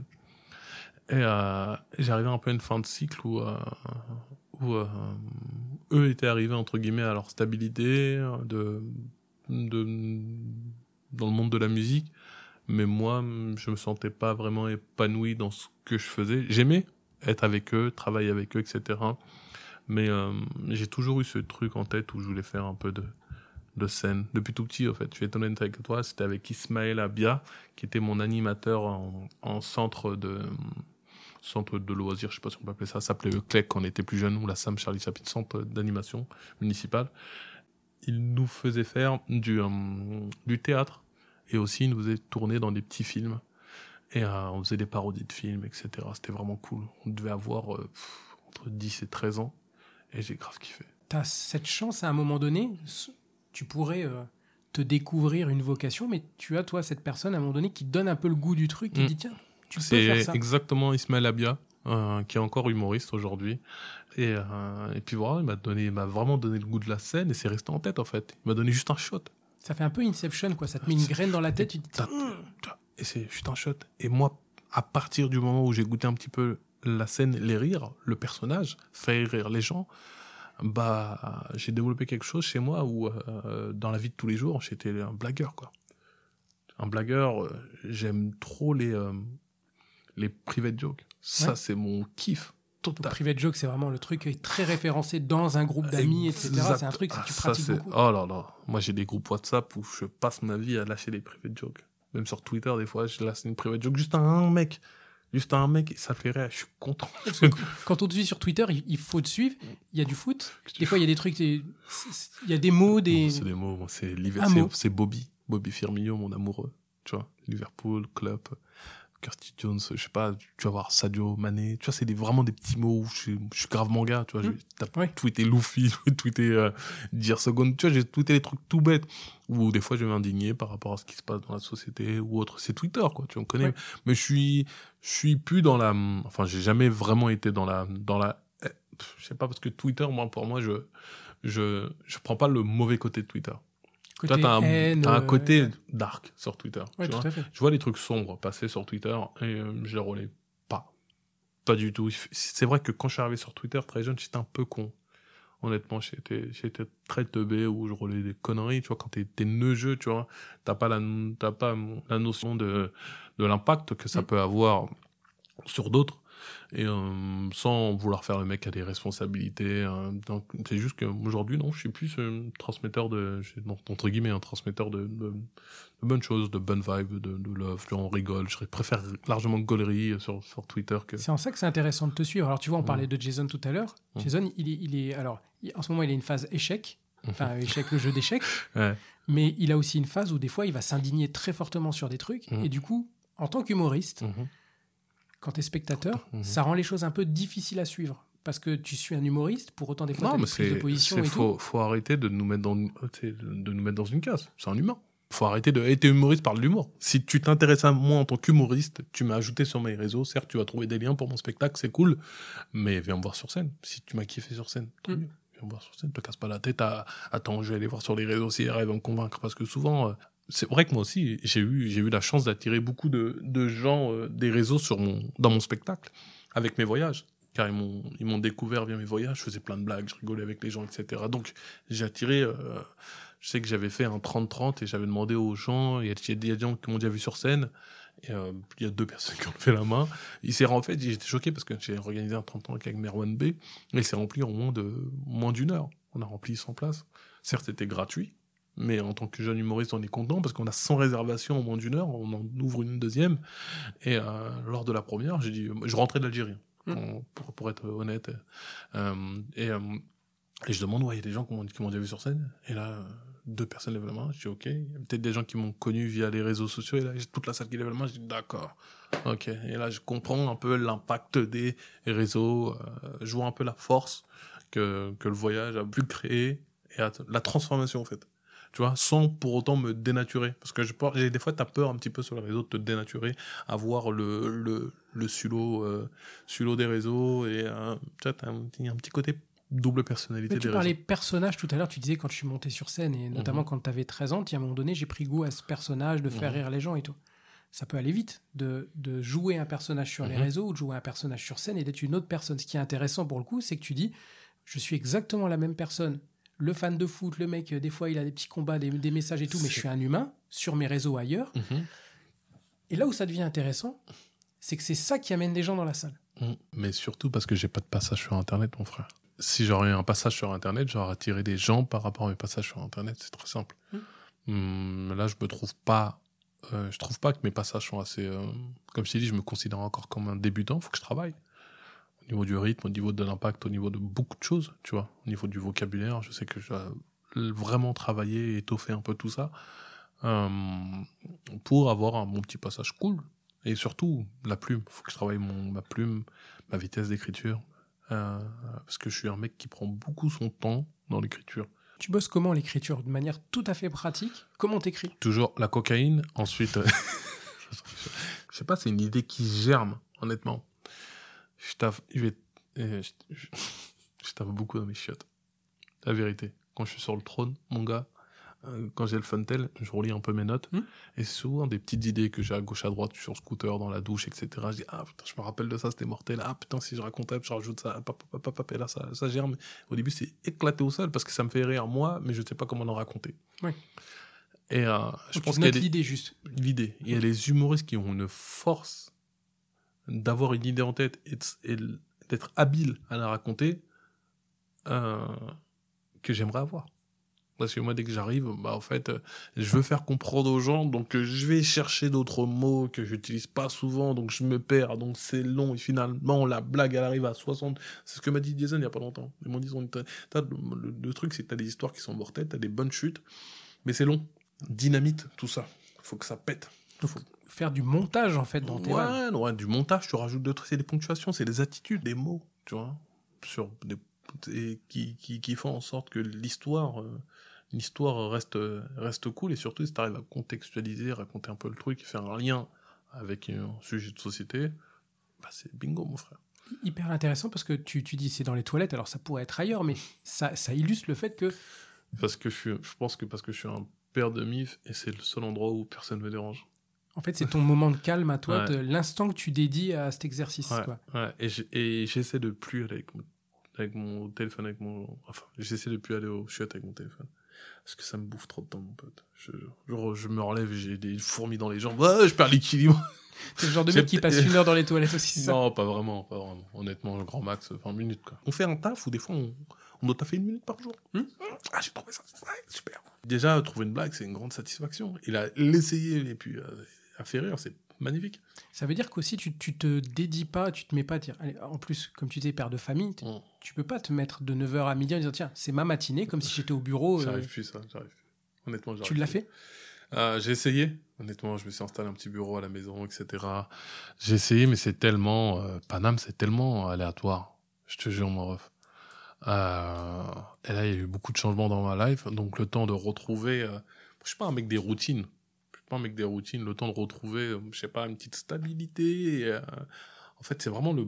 Je je vais dire, actuellement, ma situation, c'est tellement le boxon entre le fait que j'ai perdu mes tafs, euh, que je venais d'aménager dans un appartement plus grand. Donc, tu perds tes tafs. T'aménages dans plus grand. Loyer plus grand. loyer plus gros. Famille agrandie, etc. Donc, c'était un peu un casse-tête. Et tu vois, et je me suis dit, waouh, waouh, waouh, waouh, waouh, waouh. Et je me perdais, j'ai dit, occupe-toi de ta famille, ça va aller. À un moment donné, je crois que c'est sur tes réseaux, ou c'est sur Insta où tu avais dit, j'avais, t'avais un Twitch et tout. Ah là, ouais, je. Twitch. ouais. je fais une pause, les gars, je vais m'occuper de ma famille. Et tu as eu cette honnêteté. Mm. Enfin, pareil, en tant qu'humoriste, mais en tant qu'humain, je comprends la démarche. En tant qu'humoriste, moi, je vois un mec qui dit C'est quoi? Ouais, je fais des blagues, je fais Ouais. des Twitch et machin. Ouais. Là, j'ai une famille, je vais m'en occuper. C'est assez inédit, en fait, pour moi, de le voir en tant que spectateur, ce truc-là. Mais c'est ça aussi. Bah, euh, je pense que des fois, des fois faut le dire, des fois faut pas le dire. Et là, j'avais- le besoin de le dire parce qu'en fait, j'étais dans une dynamique où je montais un peu sur Twitch, où euh, ça marchait vraiment comme je le voulais, mais euh, délaissais beaucoup de choses à côté. Tu vois, Euh, je, je, je sentais que certains proches avaient besoin de moi. Et euh, puis j'ai décidé tranquillement de lever le pied, quoi. Et puis quand ça ira mieux, je serai là pour eux, quoi. Et je serai là pour, pour Twitch, en fait. Et là, je, je, je, je live quand je peux. Avant, je m'étais fait un petit calendrier euh, tous les soirs entre temps et temps. Vas-y, venez. Je m'étais fait un perso, j'étais à fond dedans, je kiffais, euh, je kiffais le délire. J'avais ma bande de potes, j'avais Abdelhamid, j'avais euh, Tiers-Monde qui était là, on faisait un petit crew, on rigolait entre nous. Et, euh, après, je me suis dit, attends, attends, attends, attends. Quand tu vois qu'il y a des choses qui ne, qui ne vont pas dans ta vie personnelle, qui risquent de pas s'écrouler, mais de se fissurer, et c'est très dur, une fissure, tu lèves l'œil tranquillement. Mais franchement, c'est... S'il y a rien de grave, hein, mais euh, faut y aller tout doux. faut toujours euh, être prévoyant. Et je pense que c'est là, c'est encore la, la vie de quand tu deviens adulte que tu es un peu plus prévoyant. Quoi. C'est- Je l'aurais pas vu peut-être à 20 piges. Quel âge t'as maintenant? 34. Ok, ça me frappe encore. Depuis tout à l'heure, tu dis je suis débutant, ça fait 6 ans que je bosse là-dedans. Hey, Pour- humo- je vais te dire la vérité, humoriste, tu peux percer à 60 ans. On a un métier où Merci. la condition physique, c'est de dalle, mon pote. Eh. J'ai 37 piges, On merci. s'en bat les couilles, frère, de l'âge. Si t'es marrant sur scène, t'es marrant sur scène. La vérité. Tu, Ah regardes, euh, tu regardes aux têtes, il y a des cinquantenaires, euh, tu regardes, il y a des quarante- il y a des quarantenaires. Ouais, on a un humour. La personne qui m'a, bah, je suis encore le citer, c'est Jason qui m'a dit T'inquiète, dans 10 ans, on sera fort. Dans 10 ans, vous allez voir. Et je crois qu'il avait tweeté Dans 10 ans, je vais être trop fort, mais en attendant, venez me voir ici. Le C'est mec, cool. c'est archi honnête et clair. Et le mec est fort. Imagine-toi dans 10 piges. Tu vois, c'est vraiment un métier où on a la chance de. On peut pas. Si tu continues à bosser, tu continues à faire des scènes tous les soirs, etc., à travailler ton truc, tu peux pas, euh, tu peux pas t'écrouler. Tu peux pas. Si tu t'écroules dans le stand-up, c'est vraiment que t'as arrêté le stand-up et tu t'as consacré ta vie à d'autres choses, etc. Et tu reviens avec un spectacle que t'as juste écrit et pas joué. Ok. Toi, t'es juste écrit, après tu le joues une fois tu. Oh, oh, oh, non.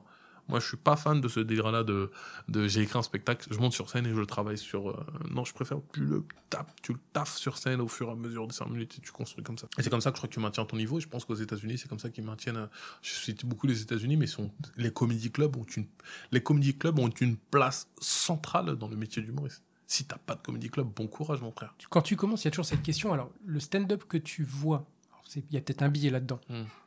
mais que ce soit dans les comédie clubs, en télé, etc., c'est souvent, pas toujours, mais souvent, Mm. des, des humoristes jeunes, on va dire euh, 25, 24, jusqu'à 30. Mhm. Et moi, je m'étais représenté le stand-up comme étant ça, c'est-à-dire un, un truc de C'est ce trentenaire. qu'on nous a montré. Exactement. Mais euh, Dieu merci, Internet nous a montré aussi, Internet, Netflix ou euh, Amazon, etc., nous a montré aussi que, hey Pardon, je suis loin du micro, je vais me rapprocher. je l'ai vu dans ton regard. Non, c'est pas après que 30 ans, non. 30 ans, c'est un, c'est un truc cool, parce que tu as une autre vision. Et les humoristes qui ont dépassé la trentaine, qui fonctionnent très bien. Tu vois, Verino, Oui. c'est un daron, il a des deux, ans- trois enfants, je crois, il gère très bien son délire. J'ai entendu Bounaïmin, 39 piges. Boone, mais attention, il y a euh, Boone, euh, Redouane a 40 piges, fonctionne très bien. Et encore, dis-toi, Redouane là, il est dans son, dans son, je vais pas dire dans son, il est dans son pré-prime.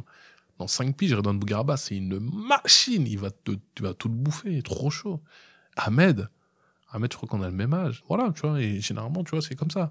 Le truc de jeune, généralement, quand on nous expose un peu à la télé, c'est nos premières scènes. C'est quand il, tu vois, moi, quand le Comedy Club m'a appelé, je crois qu'il y a 4 piges. je venais de commencer le stand-up, hein, je faisais les premières parties de Jason euh, au Comedy Club. Quand tu dis Comedy Club, c'est jamais le Comedy Club. Jamais le Comedy euh, Club, ils m'ont appelé, ils m'ont dit oh, écoute, euh, John, ça te dirait de faire l'émission? Et moi, je me suis dit waouh, Comedy Club me demande, ça veut dire quelque chose? Et tu vois, j'étais un peu perdu. Tu vois, j'étais un ça, me, gênait un peu. Non, c'est trop tôt. Non, mais faut le faire, c'est Comedy Club. Je me posais beaucoup de questions et puis j'ai consulté, ils m'ont dit fais-le. Je l'ai fait, je regardais, je regarde le passage aujourd'hui, j'aime pas. J'aime pas, tu vois. Et euh, j'aime pas et je me dis waouh, j'aurais dû peut-être patienter, mais peut-être j'ai bien fait de le faire. Comme ça, ça me permet aussi de voir mon passage, comment j'étais il y a 4 ans et voir aussi l'évolution. Ça documente ouais, ton évolution. Ça documente, c'est exactement le terme. Ça t'a permis de- d'engager autre chose, ce, ce passage au Comedy Club? Tu dis ça m'a servi à cranter quelque chose ou c'est je l'ai fait, j'ai dit voilà, j'ai fait le Comedy Club, c'est aussi un peu bon pour l'ego et Oh, tout faut ou- arrêter. Non, l'écho, non. Pas les couilles. Non, arrête. T'as pas ce truc-là justement Je suis pas dans ce délire. euh, de- Non, Ouais, j'ai fait le Comedy Club. Non, ouais, ça vaut plus Même au-delà de ça. non. tu à un moment donné, alors c'est ton- Mm. tu fais des Je scènes, me présente spectacle. jamais, jamais de ma vie. Tu, me- tu me verras me présenter en mode de, ouais, ouais, j'ai fait le Jamel Comedy Club. Ouais, ouais, ouais. Non, me vendre comme ça, jamais de la mort. Donc si je dis Non, John. Solo du comme Jamais, frère. Non, je suis humoriste tout court, mon frère. Ouais. Même pas d'étiquette ou autre. Même si j'ai beaucoup de respect pour cette salle, pour tout ce qu'a fait Mm. Jamel et ses équipes, etc. Euh, je veux pas être. euh, Non, non, faut pas. Je pense que faut, faut, faut que tu arrives à te vendre par tes propres passages. Tu vois ce que je veux dire te faire connaître pour ton travail plutôt Pour pour ton- ta personne en fait. Ouais, tu vois ce que je veux dire. Pour ton travail, pas pour ton label. Ouais. Tu vois le délire? Je comprends. Ça veut dire aussi que par exemple tu fais des trucs sur Click TV, etc. C'est Ouais. jamais. C'est différent, c'est la télé là. Ouais, Alors tu vois, j'essaie de me représenter la, la différence pour toi entre les deux. Hmm, Click, c'est différent. Click, c'est la MIF. Ça, c'est différent, c'est la télé. Tu vois, c'est. euh, Moi, si on peut parler de, de, de Mouloud, je sais même pas si un jour je pourrais lui rendre ce qu'il m'a donné. L'opportunité qu'il m'a donné, c'est de faire de la télé, donner la chance à un débutant, de poser ses billes sur WAM. Je sais pas. En plus, il a- t'as l'air à la maison quand, dans- quand on regarde on- l'émission. Je t'ai vu avec Tariq par Ah oui, exemple. mais, mais T'es assis, t'as presque les mains dans les poches, les Ah, genoux, euh, tu sais, c'est- les, les jambes tendues. C'est Et c'est la maison. c'est- Moi, je sais même pas comment je. Je, sais, je suis, je suis quelqu'un, j'aime beaucoup remercier les gens, mais je sais même pas comment remercier Mouloud. Honnêtement, c'est. C'est euh, c'est- ce qui m'a offert, ce qui m'a permis de voir, ce qui m'a. Même si, euh, même si aujourd'hui, c'est c'est- c'est, euh, entre guillemets en, en, en stop. Euh, solo avec Sulo, même les émissions précédemment, même Click, j'étais là lors de la première émission. J'ai tourné la première émission quand c'était Click le samedi, je crois, à midi Mhm. 45. Euh, j'ai fait quasiment toutes les, toutes les saisons avec eux, le gros journal, et j'ai fait deux, trois petits trucs, etc. Et Mouloud, c'est toujours quelqu'un qui a eu confiance en moi dans le taf, et il a eu confiance en mon potentiel, entre, entre, entre guillemets, il m'a toujours motivé. Et euh, moi, j'ai toujours, dans le domaine de la télé, hein, j'ai toujours euh, regardé avec des grands yeux en mode, ce gars, il est, il est fort. Ce gars est fort, il sait ce qu'il fait, tu vois, sait ce qu'il fait. Même ses interviews, c'est- c'est c'est très profond. Oui. Et euh, ça a toujours été une motivation pour moi. Moi, j'ai tout, j'aime toujours regarder des sensei, des maîtres Jedi, voir un petit peu comment, comment ils fonctionnent pour, euh, pour marcher un petit peu dans leurs pas tout en gardant ma personnalité. Hmm. Tu vois ce que je veux dire? Bien sûr. et, euh, et euh, bah, lui, c'est lui, Sébastien Delamide, ou je peux citer d'autres gens, de, des personnes de- dans l'ombre qui m'ont qui m'ont aidé à, à atteindre entre guillemets ces, ces, ces steps-là. Bah, ils m'ont voilà quoi, c'est c'est euh, c'est c'est euh, pas dire ouf ce qui ce qui représente entre guillemets pour moi aujourd'hui, mais m'ont aussi permis à atteindre une stabilité familiale, euh, financière ou autre que j'aurais pas eu, que personne m'a redonné. Dans ça, justement, il y a cette dimension où, voilà, tu le dis, le sensei, le mentor. Ouais. Pour autant, est-ce que tu te dis c'est un hasard de la vie et je suis content de les avoir rencontrés, c'est cool, ou tu dis non, non, au contraire, je, vraiment, il Bah, faut faut- se trouver un, un mentor, un mec à suivre. un- Non, faut pas se trouver. Enfin, je suis content, ça s'est fait un peu naturellement parce que parce que ça fait. En fait, faut aussi faut aussi faire les causes, comme disait Merwan. Tu vois, Hmm. on te donne une opportunité, tu fais les causes. Moi, à la base, Abdelhamid, on s'est connus un petit peu, sur, on a échangé sur Twitter, on est normands tous les deux, donc on s'est vite, euh, on s'est vite rapprochés. Je te parle de Twitter dans le temps où euh, vraiment euh, à l'ancienne. hein, ça fait 2006. ça euh, fait 10 piges sur Twitter. tu vois, on parlait un peu, on échangeait jeux vidéo, on, est, on kiffait les mêmes choses. Tu vois, on kiffait les mêmes choses, donc on parlait un peu de tout et de rien. Et euh, lors de son premier tournage, si je dis pas de bêtises, premier tournage pour Canal Street, euh, il fait un gros tournage, et puis il a besoin de, il a besoin de monde pour son public, etc. Donc il fait appel, fait un appel sur Twitter, je lui dis vas-y t'as besoin, je peux passer, tout ça. Donc euh, je me suis dit écoute, ça peut être un bon délire de faire un truc cool là-bas, et on va là-bas, et puis on, je suis avec mon pote Damien, et on, et puis on passe une journée à rigoler avec lui. Tu vois, c'est ouf. Même le tournage, on se tape des barres de ouf. Et euh, lui, il dit, frère, euh, tu repasses quand tu veux. Mais tu me dis pas ça deux fois. Quand je suis déter, je suis déter. Tu vois. Et après, il avait besoin de moi pour d'autres pastilles, etc. Je les ai... Malgré que, mal... je vais être honnête avec attends. J'étais, pour moi, et je pense aussi, lui, il a été très, très, très, très patient parce que j'ai été éclaté au sol. Je retenais pas un, texte, j'avais du mal, je, connais, je connaissais pas un peu ce délire de caméra, j'avais des grosses lunettes, c'était un bordel de ouf. Mais il m'a fait confiance, il m'a dit, boss, si tu bosses, t'inquiète pas, tu vas y arriver. Et aujourd'hui, je suis content quand ils m'appellent, Abdelhamid, et ils me disent, franchement, Sulo, je suis content. T'arrives à ton spectacle. Même le fait qu'il soit là dans le public, ce fut, euh, ce fut une soirée qui était totalement différente.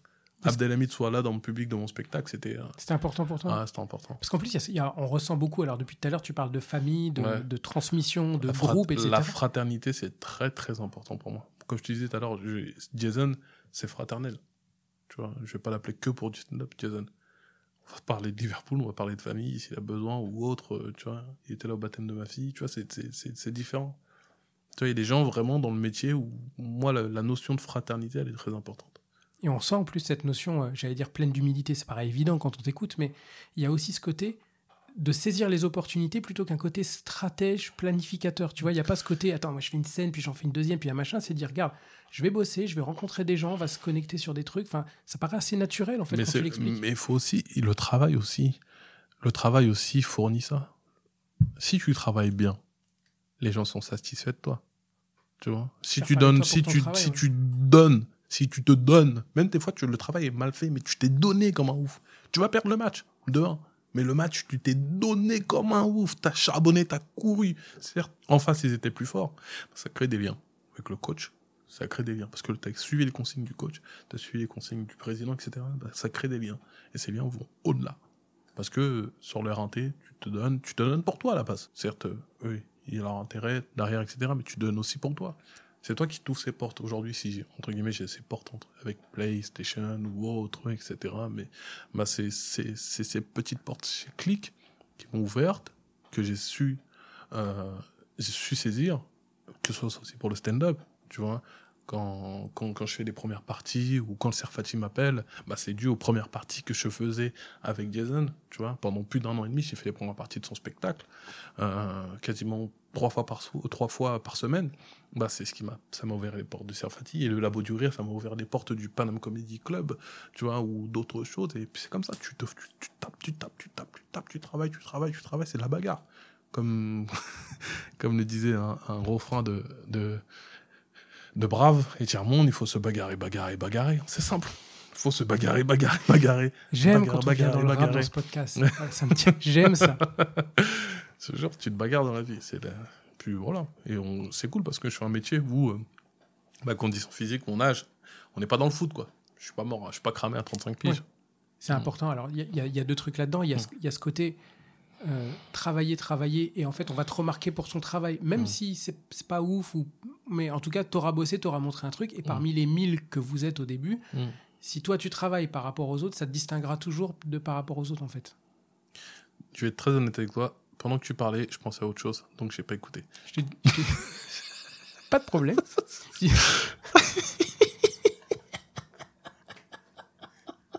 C'est bon ça.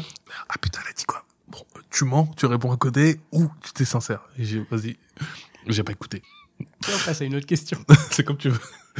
Est-ce que tu as encore le track quand tu vas sur des scènes, quand tu vas faire des shows, etc. Est-ce qu'aujourd'hui tu as encore le track ou pas? Ça dépend. Ça dépend. Des fois, je suis en full confiance, en mode, Ouais, vous allez voir ce que vous allez voir. Et des fois, c'est un petit, mais moins, beaucoup moins le track qu'il y a, euh, qu'il y a quelques années. Beaucoup moins le track. Beaucoup moins le track. Je peux juste te donner le dernier track que j'ai eu. C'est euh, euh, Roman qui m'appelle pour faire sa première partie. Au- Roman Fressinet. Roman Frassinet qui m'appelle pour faire sa première partie au Trianon. J'ai jamais joué de ma vie au Trianon, je sais pas croire sur ma quoi la salle, etc. Il me dit, euh, John, vas-y, tu veux faire une première partie au Trianon? Je connais pas le Trianon. Je suis pas parisien, je connais pas du tout Trianon. Ok. J'arrive au Trianon, euh, genre, euh, allez, à 10 minutes avant de monter sur scène, il y a son manager qui m'appelle John, t'es où? Alors que tout le monde est là depuis euh, une heure, etc., une demi-heure. Et moi, je suis, oh, t'inquiète, je suis là, je suis à côté. Mais je pense que je me rendais pas compte de, de ce que c'était cette salle-là. Et ça fait, je me prépare tranquille, je suis dans les loges, je vais même pas voir la salle, je suis dans les loges, tout ça. Je dis, ah, ça va les gars, je vois tout le monde est là, cool, ça va, bonne ambiance, tout ça, ça mange des pizzas. Et il me dit, vas-y, John, c'est bientôt à ton tour. Je dis, ah, c'est- combien la salle? C'est- bien comme ça le traîneau? Ouais, c'est bien, c'est combien comme ça Il me dit quoi? 1200. Je dis, quoi? Il me dit 1200 personnes et je suis le premier à monter sur scène. Je fais, what? Attends, je suis le premier ou je suis le deuxième? Je me rappelle plus, mais je crois que je suis, je, suis- l'un des premiers et je fais. Oh j'ai un mini-track. Mini-track en mode euh, oh, 1200 personnes. Mais je me reprends vite. Et je me reprends vite en mode euh, si, frère. Si t'as appelé, c'est que tu peux le faire. T'arrives en détente. Hum. Il suffit comme ça que t'aies la jauge où tu dis il y a 1002. Oh, mille- Da- Ça monte et en fait tout de suite tu, tu te rassures en disant hé, t'es un professionnel. Ouais, professionnel, c'est un grand mot. Mais enfin, tu sais ce que tu fais. Ouais. T'es pas là par hasard et c'est ça aussi l'astuce de Oui, dire oui, je peux avoir peur, c'est une grande salle, une petite salle. Mon, ma dis, première on- du spectacle. On se remet à qui tu sais, mon pote. C'est tout. T'inquiète. On dit euh, Alhamdulillah et puis let's go, mon pote. C'est parti. Et ça va bien se passer. Ça va bien se passer. Et puis, euh, tu connais tes blagues, euh, tu les as fait à 18h, tu les as fait à 19h, on t'appelle pour 21h, vas-y. Avance, fais ton, fais ton truc bien. Et euh, profite, kiffe. Et 1200 personnes, c'est une vague, mon pote. Tu m'étonnes. La vague de rire quand elle arrive. Alors c'est plus facile ou plus difficile sur des grosses salles comme ça? Je sais pas, je sais pas. Parce qu'il y a ce mythe de dire ouais, mais une grande salle, c'est un peu fois, plus facile. Bah, une grande salle, pourquoi? Quand c'est une grande salle qui est déjà là parce qu'ils connaissent, entre guillemets, Roman, ils sont déjà là pour rire. Roman leur parle avant, euh, il leur parle juste avant au micro, euh, derrière le rideau, en disant J'ai des potes qui sont venus, des nanas, des premières parties, ils les chauffent, et tu les entends, ils sont là, boum, boum, boum. Tu dis Vas-y, ils sont chauds. T'arrives, tu dis bonsoir, t'as déjà qu'à. Tu vois ce que je veux dire? Tu déroules, tu déroules, c'est le moment où tu te montres. Tu vois, tu te montres. Et moi, j'aime beaucoup parce que dès que je fais des premières parties comme ça, euh, bah, direct, t'as le retour un peu sur les réseaux. C'est c'est plaisant, c'est un peu. hein. J'ai été honnête avec quand t'as 4-5 messages sur 1200 et qui te disent ça, c'était reçois des petits, des petits messages sur Insta, Ouais, je t'ai c'est- kiffé et c'est- tout. C'est sympa, je t'ai cherché, tout ça. Et puis, euh, puis c'est sympa. Et puis, franchement, Roman a un public vraiment cool. Vraiment cool. Je faisais ses premières parties à, au flot sur un bateau. Et Je kiffais. Je kiffais. Il te met dans une ambiance, il gueule, tu vois. Et pff, la salle, je kiffais. Je testais. Hein. Des fois, il y a des trucs que je testais. hein. Ah, tu testes même Ouais, dans je, les premières parties je teste, je teste pas 7 minutes. Tu vois, il me dit t'as 7 minutes, bah, je vais tester 3 minutes. 3 minutes, je vais, je vais, je vais les, je vais les caler au milieu. Ouais. Je vais faire du sûr, du test, et je vais finir sur du sûr. Comme ça, je suis en sécure. En tu sais que tu lances bien comme ça, le mec qui arrive derrière. Et... Ouais, bah, celui-là qui arrive derrière, c'est Roman. hein. Dans Ouais, tous les cas, je, je suis obligé de bien le lancer. D'où ma question en fait, de Ouais. tester sur un truc comme ça, une Oui, mais zone de je- risque. Je, termine toujours avec un sketch que je, que je maîtrise, que je sais qu'il a déjà marché une des dizaines de fois. Et dès que je termine, bah, je reprends une rechauffe. Est-ce que vous êtes chaud pour euh, faire du bruit pour la personne avec qui vous êtes venu voir, etc. Patati patata. Allez, allez, j'entends rien. En haut, en bas, vas-y, faites péter la sauce. On applause, on, app- on tape des pieds. Tu vois, je refais un peu ce délire. Je termine pas sur ma blague. Je termine Ouais. pas sur. Fais du bruit pour Roman. Non, je reprends un petit peu la salle, je la galvanise comme il faut. Et pff, après, j'envoie. Roman, il arrive, strike. Tu parles d'expérience depuis tout à l'heure. Qui t'a appris à cet exercice Qui est un exercice très particulier, la première partie, la chauffe, etc. C'est des exercices à part entière. Observation, la déterre, mon frère. L'observation, la déterre. T'observes. Je te jure. T'observes, t'écoutes, tu prends note. L'humilité aussi. Tu vois, c'est- le truc le plus constant. Il n'y a, pas de forma- y a pas de formation. Il n'y a pas un mec qui va dire clac, ok, tu te tournes, 1 et 2 et hop, tu reprends tiroir, et hop, en contrebas, hop, tu reprends rideau. Non. Donc toi tu dis, Oh. Observation, tu. La scène, c'est ça, regardez J'ai- du stand-up. J'ai dû regarder 400 chauves, plus de 400 chauves dans ma vie. 400 chauves, je les regardais faire, je dis, wow, ok, le chapeau, ok, ok, ok, comment il parle, ok. Je, je reprends des choses et je les tourne à ma, à ma manière. Oui. Ça veut dire que tu, tu as tes propres trucs pour les shows, pour les important. chapeaux, etc. C'est important parce que si tu fais que du copier-coller, tu vas te perdre. Tu vas avoir aucune personnalité, mon pote. C'est ma question. Pour- dans ces exercices-là, tu peux aussi dire tiens, ça a marché. euh, tiens, euh, j'ai vu Tariq le faire. Au, euh, je crois que c'est au Fridge, ouais. Mhm. Où à un moment donné, euh, il, il a des trucs que moi j'ai trouvé très forts, mais je me dis tiens, bah, ça marche. Tu le reprends, tu le refais et tout. Sauf qu'à un moment donné, c'est- aussi ça marche parce que pendant tout le spectacle, il a construit tout ça pour que Ouais. cette blague marche. tout à fait. Tu vois? Il a créé une complicité avec des gens ou avec ses blagues. Les gens connaissent un petit peu son. Moi, Mm. c'est quand, quand je chauffe au Paname, je crée une ambiance, je fais mon passage ensuite, et en fait, je fais le chapeau et je fais des blagues qui ont rapport avec mon spectacle ou avec ma chauffe. Donc, les gens se sentent. Certes, c'est des blagues que tout le monde fait, mais euh, je les mets à ma sauce. Tu vois ce que je veux dire? Je les mets à ma sauce. C'est une manière aussi pour toi d'avoir cette particularité qui fait que, ok, c'est- en fait c'est ton travail personnel. C'est Mhm. pas un truc. euh, prends une chauffe, tiens, tu- comme tu dis, tu fais ça, technique, à Mhm. droite, à gauche. Ah non, la chauffe, c'est un travail à part entière. comment ça s'intercale dans un parcours? Allez, je vais dire un parcours type, tu sais, tu as les open mic, etc. Après, à la fin, tu as un spectacle, c'est presque Mhm. boss de fin. Elle est où la progression? C'est quoi les étapes? C'est-à-dire, si tu Hmm. devais presque expliquer, ok, bah, tu viens de commencer jour 1, Je veux dire, enchaîner les scènes, euh, se filmer, se remettre en question, sa réécriture, faire, se réécouter. Surtout, euh, la vibe, se trouver en fait. C'est surtout ça le plus dur. Se trouver.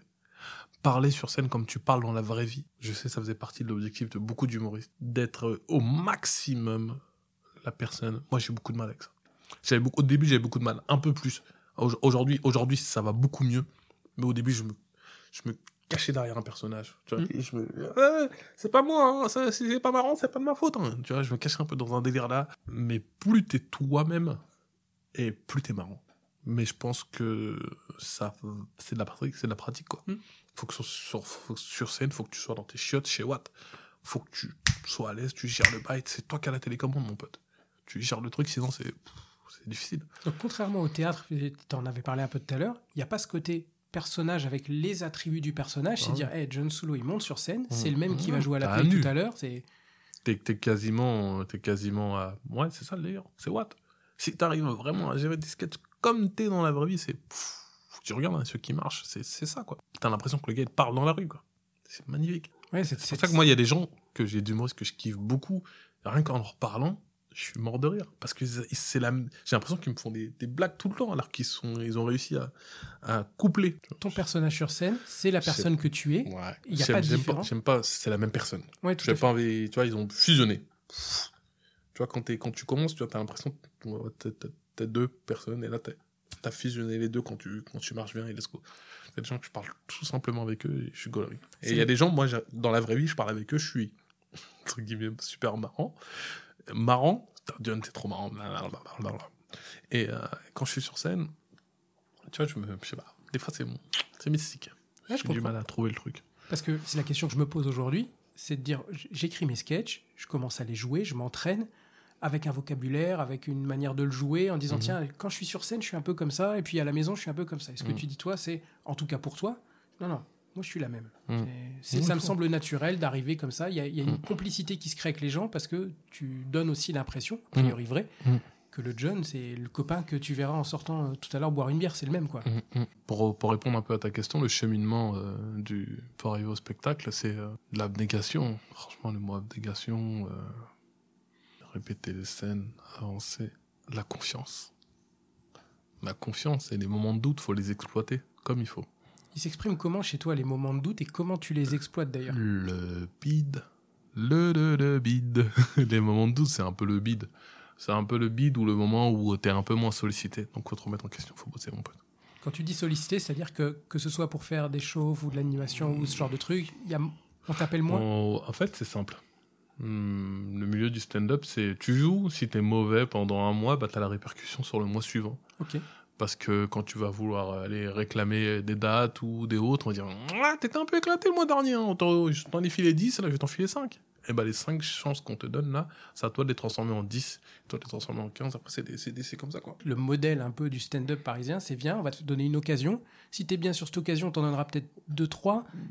Non, en fait, l'occasion, faut que tu te la crées, mon pote. On va te la donner, mais euh, faut, faut aussi se la créer. Les occasions, si t'as la chance sur Paname, t'as beaucoup de comédie club. Donc, on va te donner beaucoup de chance. Tu vois, le Labo du Rire, c'est une scène extraordinaire parce que tu peux jouer. Euh, je crois, allez, aujourd'hui, il y a beaucoup d'humoristes, donc quatre fois par, euh, quatre fois par mois. Une par semaine, je crois, si je dis pas de bêtises. Alors qu'avant, c'était beaucoup plus facile. C'est toujours quatre fois plus qu'en province. du. Ouais, malheureusement. Vivement qu'il y ait une autre ville euh, d'humour qui. euh, J'aimerais tellement que Marseille se développe en tant que stand-up. Ouais, j'ai vu qu'il y avait des trucs, il y a des comédies Ouais, qui sont en train de s'ouvrir. vraiment, tu vois, une place comme, euh, comme New York et LA, quoi. Tu vois ce que je veux dire? Pourquoi Marseille? Parce que c'est la deuxième ville de France, D'accord. tout simplement. Ok. Quand je compare, c'est comme je dis, je disais New York, euh, New York, Los Angeles, tu vois, de l'autre côté, tu as la plage, t'as la Californie, tu vois, c'est un peu de ce délire-là. Et euh, j'aimerais vraiment que Marseille, ça pète au niveau du stand-up, tu vois, ça peut être vraiment cool. Avoir vraiment du, de l'humour partout, Ouais. Peut être mortel. Plus d'humour, plus de concu, plus de niveau, plus Qu'est-ce de qui l'empêche selon toi le fait qu'à un moment Bon, donné, il y ait des trucs qui se développent localement? Loc- Après, Paris, c'est différent parce que Paris, tout est centré, télé, etc. Tu vois, c'est. Que... Il y a un écosystème en fait autour du stand-up. Exactement. Comme, comme il peut y avoir à New York, l'écosystème avec les studios de tournage, comme il y a à Los Angeles avec les, les studios. Donc, euh, je sais que euh, j'aimerais beaucoup voir euh, une ville comme Marseille péter au niveau de l'humour, avoir 4-5 comédie clubs et avoir genre un Panama Art Café là-bas, mais un Marseille, Marseille euh, Art Café, tu vois, et puis ça, ça tue quoi. Ça tuerait, toi. Ça ferait des échanges entre ouais, je joue à Marseille, je joue à Paris. Là, on va jouer à Marseille, mais c'est ponctuel. Mais avoir un com- comédie club qui est ouvert tous les jours, tout le temps. Est-ce que tu penses que ce serait de nature? Alors, il y a forcément la place de New York dans le stand-up, parce que c'est un peu. Voilà, c'est là où ça se passe, c'est là où Mhm. c'est né, etc.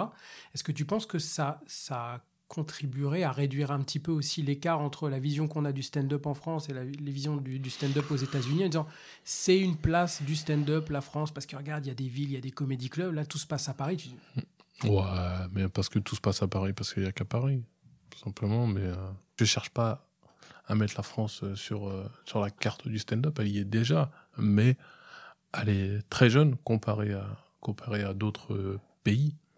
Je sais qu'en Afrique du Sud, en Australie, ils ont beaucoup de comédie clubs où ça se développe bien. Après, je sais pas, peut-être qu'ils sont à la même échelle que nous, mais on le voit pas. C'est Et c'est des anglophones, donc ils ont beaucoup plus de facilité.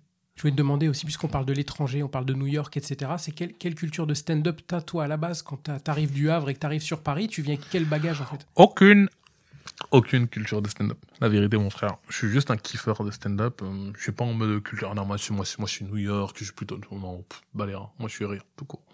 Ok. Tout court, hein, j'ai pas vraiment de culture. Je suis, euh, je suis un enfant. Ouais, c'est vrai que je suis un peu un enfant. De, je suis un enfant H. Je suis un enfant Juder. ça. Écoute, j'ai vu deux trucs. Tu, tu cites Ouais. deux influences dans, sur une interview sur Wheel of Comedy. Les inconnus. Les, trois frères et Ouais. H. Ouais. Et je me suis retrouvé là-dedans et on a à peu près le même âge. Ouais. Bon, les trois frères, c'est logique, mais c'est gros. Mais Tu H, sais que j'ai eu la chance d'interviewer euh, Pascal euh, Legitimus. Et euh, je crois que c'est un aboutissement dans ma life. hein. Ah ouais? Travailler, en fait. Je l'ai en face de moi, le gars. C'est un gars qui m'a fait pisser de rire, chialer de rire. Les inconnus, mon frère. J'ai eu la chance de croiser euh, Didier Bourdon. J'ai fait une petite vidéo de con avec lui de 30 secondes. Et euh, c'est- pour ça que je te disais, euh, je ne sais même pas comment je vais pouvoir rembourser Mouloud avec tout ce qui m'a, tout ce que j'ai pu vivre Tu t'estimes déjà riche de ce truc-là, en fait. Ouais, moi je, suis- moi je suis riche, je suis riche de mes proches, je suis riche de mes connaissances, je suis riche, je suis riche de, de la fraternité qui m'entoure. C'est ça ma vraie richesse. J'aurais aimé aussi avoir une autre richesse en euros. Mais je, suis, je pense que je suis déjà assez riche de ma famille, de tout ce qui m'entoure. Ah ouais, la vérité. Je peux appeler n'importe qui. Je peux appeler- Il y a des gens, je peux les appeler à 4 heures du matin, ils débarquent. Et ça, c'est une richesse.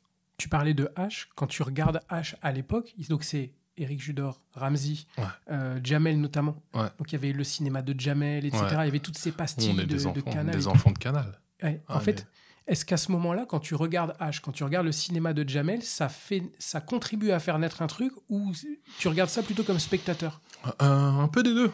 Un peu des deux. Parce qu'au fait, c'est des gens qui te ressemblent. C'est des gens qui ont les mêmes codes que Watt.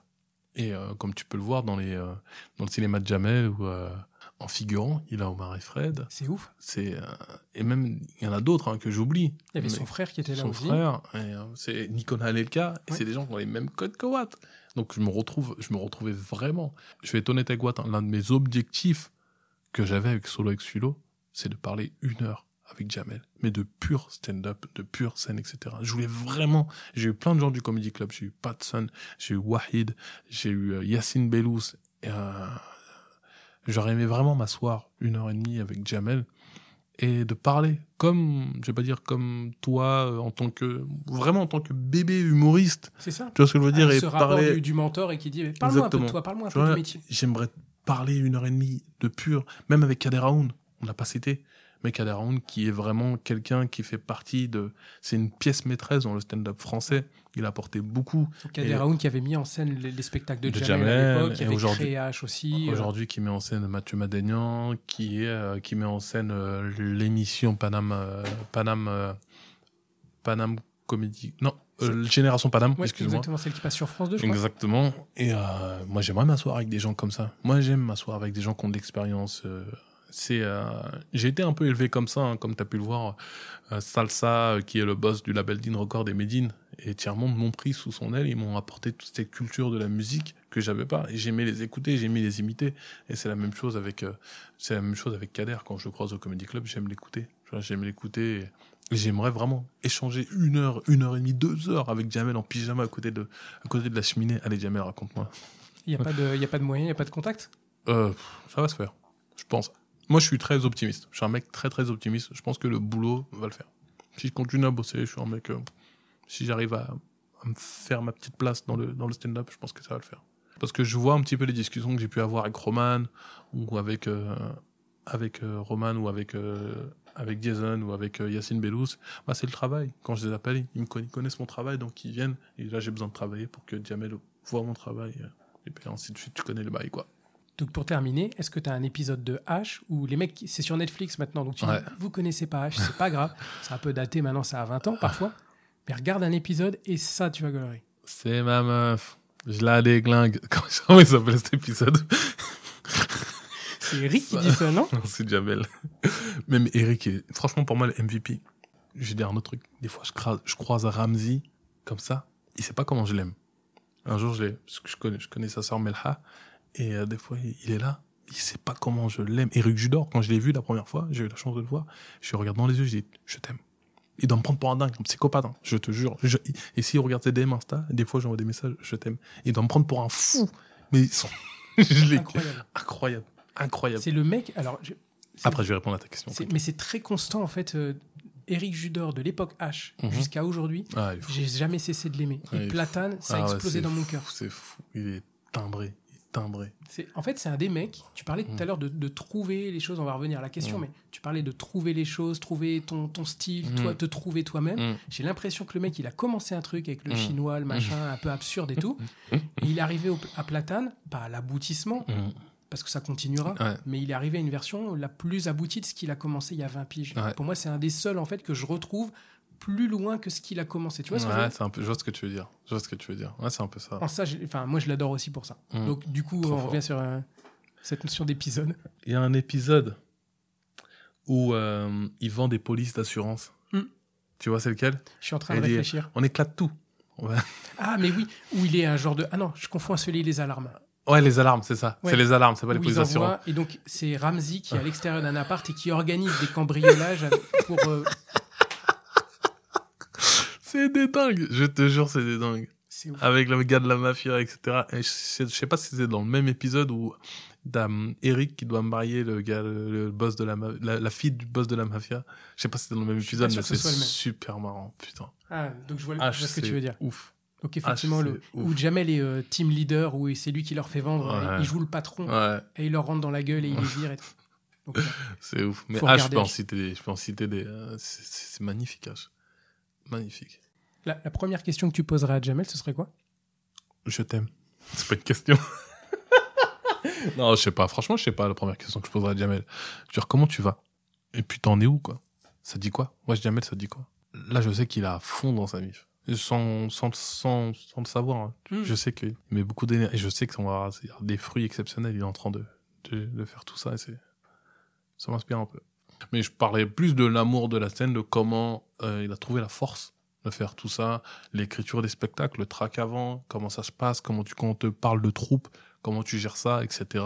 Les attentes, euh, Oui. les, les flops, sa mère, comment tu gères un flop, sa racine carrée, tu vois. Et euh, puis voilà, avoir quelques réponses, quoi. La gestion de la troupe, le Inside Jamel Comedy Club, c'était intéressant. Oh là là, Inside Comedy Club. Pourtant, on le trouve nulle part. Inside truc. Comedy Club, mon Ouais. pote. C'est incroyable. C'est- C'est c'est un genre de, de faux documentaire qui C'est tourne The- autour de la troupe du Jamel Comedy The Club. Office. C'est C'est incroyable. The Office version Comedy Club. Yacine en, euh, en- en personnage euh, amoureux d'Amel Chabi, mais vraiment euh, Oh là hyper là faible. là. Dedo en, en faux rocker. Thomas Njijol. Il est incroyable. Amel Chabi. Petit café, brioche, trop fort. Et euh, Fabrice Eboué. En, auteur. Ah, mais timbré. Timbré, ce mec. Timbré, Fabrice Eboué. Trop haut. Trop haut. Fort. Il n'y a pas beaucoup d'épisodes dans ce truc, mais Non, c'est- y a pas pour moi, c'est culte. Je l'ai sur un disque dur, oh je le là trouve nulle là part. là là. Je l'ai Mais à la tu maison. trouves sur le réseau, sur Dailymotion, sur Ah ouais des sites un peu obsolètes comme ceux-là. Tu les trouves, tu les trouves, je crois. En plus, nous, on a regardé ça dans la mouvance. Et attends, il y a un personnage dans Inside Comedy Club, le régisseur, comment il s'appelle? Le Ah, le, le fou là qui. Ouais, un, peu, qui un peu la gouaille. Le euh, lundi. Un, un, un, un, dans mon lit. Oui. Ah, tu connais pas ça, hein, hein. Jesse Garonne, ça te passe de la casquette. Ils disent, je, je le connais par cœur, ses répliques. Il est timbré, lui. Il est incroyable. Le régisseur, il est ouf. En plus, il, il a un côté vieux français, Ah, euh, un peu beau, Vraiment, le, c'est le régisseur, quoi. Le, le mec, il, ah, moi, c'est mon métier, moi. Tu vois. mon métier avant tout, quoi. Vous Ouais. êtes des merdes. hein. Moi, j'ai, moi, j'ai fait des tournées avec Johnny, tout ça. Tu vois, c'est vraiment le, le, le adoré. régisseur relou. Et je kiffe. J'ai adoré. Inside Comedy Club. Allez checker ça, les amis. hein. C'est vraiment mortel. hein. Si t'avais un. Allez, on arrête là-dessus. Mhm. Un conseil. T'as un mec, un, un jeune, comme moi, comme n'importe qui, qui écoute le podcast et qui dit John, t'es encore débutant, mais moins que moi. Mhm. C'est quoi ton, ton conseil? Allez, garde-moi un truc. Lâche rien. Tu vas tomber mille fois, deux mille, quatre mille fois. Mais si c'est ce que tu veux faire, lâche rien. Mets toutes les chances, fais les causes, mets toutes les chances de ton côté. Travaille, charbonne sa race jusqu'à transpirer du sang. Après, let's go. Dans tous les cas, ça paye le travail, tu connais. Même si ça paye pas dans exactement ce que tu veux faire, tu vas aimer ce que tu veux faire. C'était la troisième conversation du Rookie Comedy Club avec John Sulo. Merci d'avoir suivi cet épisode. Vous pouvez bien sûr m'envoyer vos retours, vos commentaires sur le compte Instagram de l'émission Rookie Comedy Club. Euh, je vous invite aussi à vous abonner sur toutes les plateformes, mais surtout à laisser un avis au podcast sur Apple Podcasts. Ça me donnera un coup de main pour le faire connaître. Merci encore et à bientôt pour le prochain épisode.